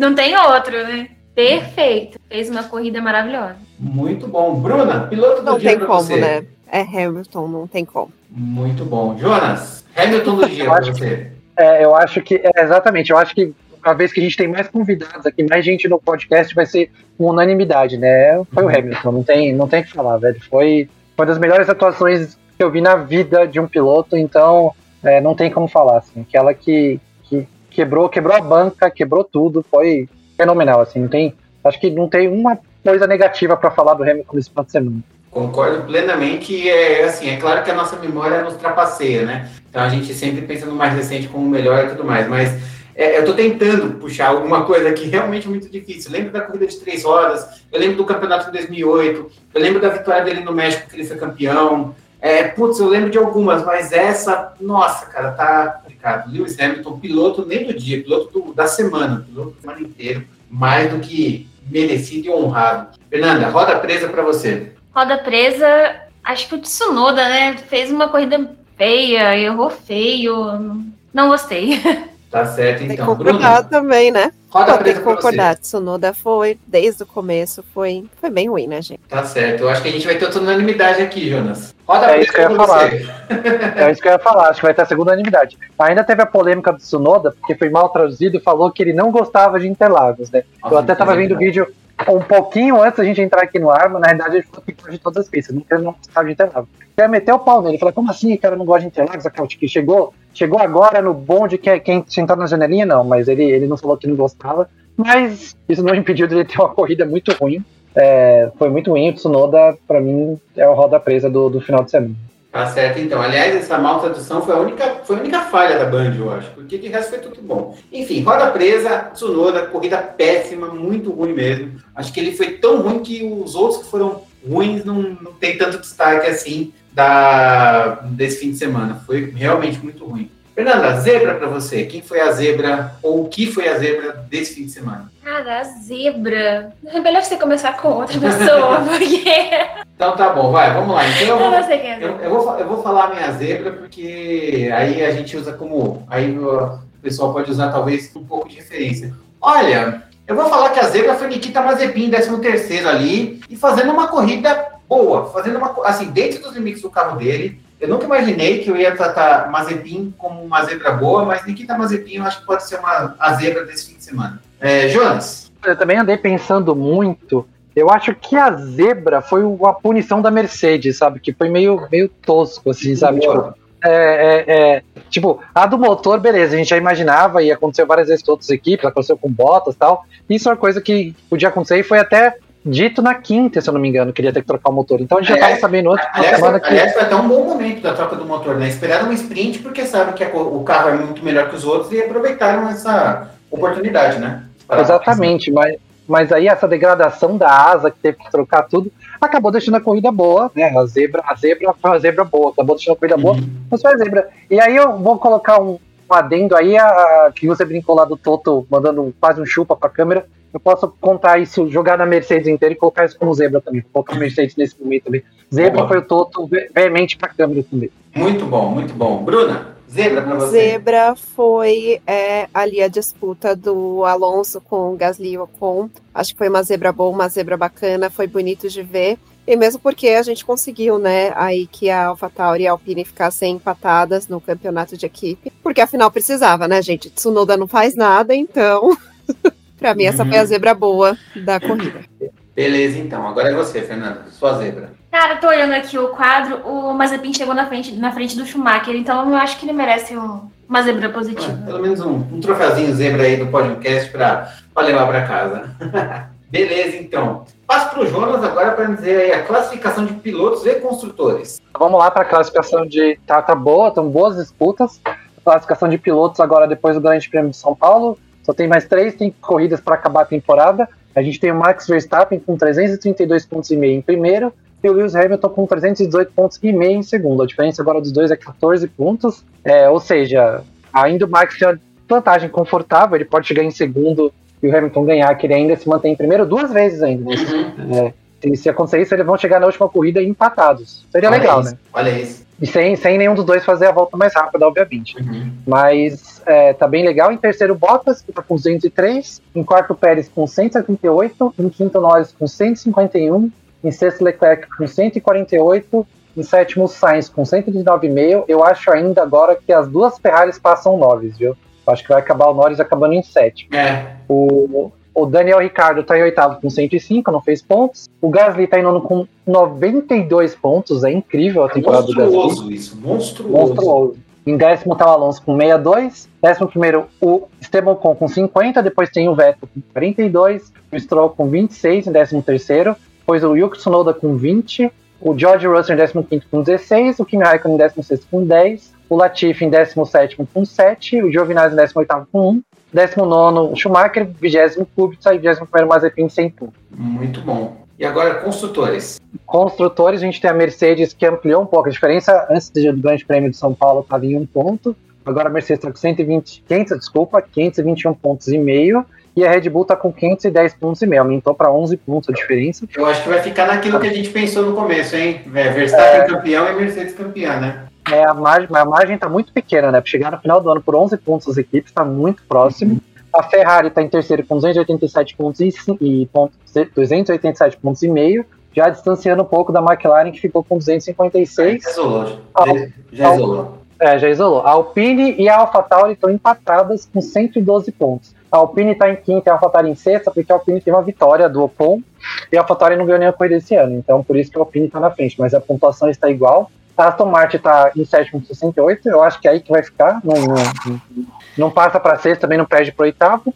A Williams está em oitavo com 23, a Alfa Romeo em nono com 11 e a Haas em décimo com 100 pontos. Eu acho que do sétimo para baixo vai ficar isso aí. Vai aumentar um pouquinho a pontuação, porque devem marcar mais pontos, sei lá, Aston Martin ou Williams talvez devem marcar mais pontos, mas não vai, não vai trocar. Vai ficar sétimo, oitavo, nono, décimo, Aston Martin, Williams, Romeo e Haas. Muito bem, muito bem. Tá certo então. E agora vamos falar da nossa aposta para o GP do Qatar, que vai ser inédito para todos nós. A gente nunca viu corrida no Qatar, nunca teve, é a primeira vez que vai acontecer. Uma pista bem legal. E, e aí, mas a gente não sabe, né? É uma pista que é muito famosa para corrida de moto, né? As corridas de moto são bem, realmente muito bonitas. Enfim. E vou passar para Jonas. Não vou ficar com essa bucha, não. Fala aí você, Jonas. Eu quero pole, é, primeiro, segundo, terceiro. Eu ia brincar com você, como tinha corrida de moto, que a pole, o primeiro e o segundo vai ser o. A pole, o primeiro vai ser o Valentino Rossi. É, não. Que, ah, é, tá... que por sinal foi, se aposentou, fez uma última corrida. Eu vi a última corrida, a homenagem que fizeram com ele foi linda. Foi muito legal. Foi muito, foi muito bonita a homenagem para ele mesmo.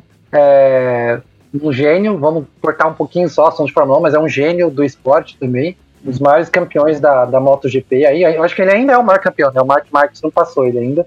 E é uma despedida de um dos grandes, né? De uns grandes nomes do automobilismo, uhum. automobilismo não, do esporte a motor mundial. Uhum. Motociclismo, mas do esporte a motor mundial, o Valentino Rossi tá ali junto do, do, do, Hamilton, do Schumacher, desses nomes incríveis que tem no, no esporte a motor. Uhum. Bom, uma corrida à noite, e eu tô vendo a pista aqui, eu tô achando que deve dar Red Bull, né? Essa aí eu vou colocar Verstappen pole primeiro, o Hamilton em segundo e o Pérez em terceiro. Tá certo, então. É... Bruna, pole, primeiro, segundo e terceiro. Pole Verstappen, e aí eu vou discordar um pouquinho do Jonas, eu acho que vai dar Hamilton, é, Verstappen e Pérez. Tá certo, então. É, Fernanda, pole, primeiro, segundo e terceiro. Eu vou discordar, eu vou dar pole pro Bottas, porque é a única coisa que ele sabe fazer de bom. Então, mas primeiro vai ficar o Verstappen, Hamilton em segundo, Bottas em terceiro. Tá certo, então. Eu tô olhando a pista aqui, curvas de alta, algumas de baixa, eu acho que tem umas características mais de Silverstone. Curvas de alta, a Mercedes se dá bem, se bem que teve aí o GP dos Estados Unidos que não fez valer, né? Eu acho que vai dar pole Hamilton, com vitória de Hamilton, Verstappen em segundo e Pérez em terceiro. Eu acho que vai ser isso previsão de chuva é zero, né? Porque é no meio do deserto. Enfim, então eu acho que vai ser isso daí. Eu tô, tô até animado para ver como que vai ser essa corrida, viu? É, eu, eu, eu só confio um pouco mais na Red Bull por causa. Eu não sei que sentido é a pista, tá? Mas tem uma partezinha que tem muita curva. É sentido horário? Então, peraí, deixa eu, deixa eu dar uma olhada como é que é a pista. Tá, a primeira parte, então, né? Tem a curva 1, uhum. aí depois tem outra, uma parte muito travadinha ali, velho. Eu acho que deve dar mais, é, mais pontos pra, pra, pra, pra Red Bull ali, viu? É, da 4 a 7 vai dar Red Bull. Só que se você pegar da curva 8 até, até tudo, todas as curvas são curvas de alta. Então, se você pegar 8 a 9, a 10 é um pouquinho mais lenta, da 11 até a 16 é bem baixo, depois vem uma reta. Então, o motor da, se o motor da Mercedes estiver valendo, eu acho que pode ser que, que, que dê Mercedes. Eu acho que a Mercedes vai, vai, vai sobrar aí nessa é, eu, tô, eu tô vendo o número das curvas agora direitinho, é 2 a 3, então retinho ali, né? 4, 5, 6, 7, 8, 9, até a 10 ali, eu acho que é o ponto da Red Bull. Isso. Aí depois realmente tem uma parte mais, mais de alta ali. Eu não sei. Eu, eu ainda confio um pouco mais, ainda confio um pouco mais na Red Bull, porque o motor da Hamilton já vai ter uma corrida nos pontos aí. Eu acho que não. E aqui eu tô vendo pelo, pelo né, corrida da, do MotoGP, eu acho que as tomadas de intermediárias devem ser mais ou menos nas mesmas posições, né? Então a gente tem uma intermediária muito curta, não, porque são. Não, tá certo intermediária muito, muito curta, a 2 também curta, depois a 3 um pouquinho mais comprida, né? Uhum. Deve ser isso. Eu não sei quantos metros tem a pista, deixa eu ver aqui. Ela tem 5.380, tá. Beleza, então. Uma corrida, eu acho que vai ser uma corrida rápida. Vai ser uma. Acho, o pessoal não está muito animado, mas eu acho que vai ser uma corrida legal. E então a gente. Eu tô, eu tô mais animado com essa do que a da, da Arábia Saudita, que o circuito também nem tá pronto, é, né? Então, tipo. A pista inacabada. É, eu só fico pensando se fosse aqui no Brasil que todo mundo reclamava, se faltasse de um mês pra corrida não tivesse ponto a pista, eu queria ver. Uhum. Era capaz de jogar uma bomba atômica em Interlagos pra, pra, pra, pra acabar com a corrida. Agora lá na Arábia, é. isso, essas coisas da raiva. Né? Pois é, mas isso a gente vê nos próximos episódios. E vamos encerrando o nosso Podiumcast dessa semana, muito especial, com a participação aí das primeiras damas desse, desse programa que a gente traz para vocês. É, muito obrigado aí pela participação das meninas. Eu vou deixar primeiro a palavra para elas, Jonas. Você vai ficar por último dessa vez. Então eu gostaria de passar a palavra para Fernanda. Muito obrigado pela participação desse podcast. A palavra é sua. Gente, muito obrigada pelo espaço. Eu adorei participar com vocês. Agora eu entendo porque vocês passam tempão gravando, porque é muito legal, é muito gostoso. Muito bom, muito obrigado pela participação. Bruna, muito obrigado pela participação. Voltem mais vezes, vocês duas. E deixo a palavra para você. Fique à vontade para falar o que você bem entender. A palavra é sua. Muito obrigada, gente. Só agradecer esse final de semana, como eu disse, foi muito especial. É, para mim, né, estando lá em Interlagos, vendo tudo o que aconteceu, me emocionando, chorando com a Fórmula 1 e poder finalizar esse final de semana aqui conversando com vocês, registrando todas as impressões, está sendo realmente muito especial. Então, muito, muito obrigado pelo espaço. Espero estar aqui mais vezes. E Mariana, se estiver ouvindo a gente, manda brigadeiro. E pipoca também, pode mandar pipoca também. A saga da pipoca que só vai acabar ano que vem. Vamos ver como que vai ser. Jonas, meu brother, meu amigo, muito obrigado por mais esse episódio. A palavra é sua. Eu que agradeço, Marcão, agradeço as meninas também. É muito legal. Sempre que tem convidado, é muito interessante, fica muito legal aqui, fica tudo muito mais dinâmico, mais opiniões, acordantes, é muito mais legal para a gente que fala e para quem escuta. Eu agradeço a todo mundo, agradeço, como de novo, agradeço o convite da Heineken por ter dado ingresso pra gente lá no sábado, na sexta.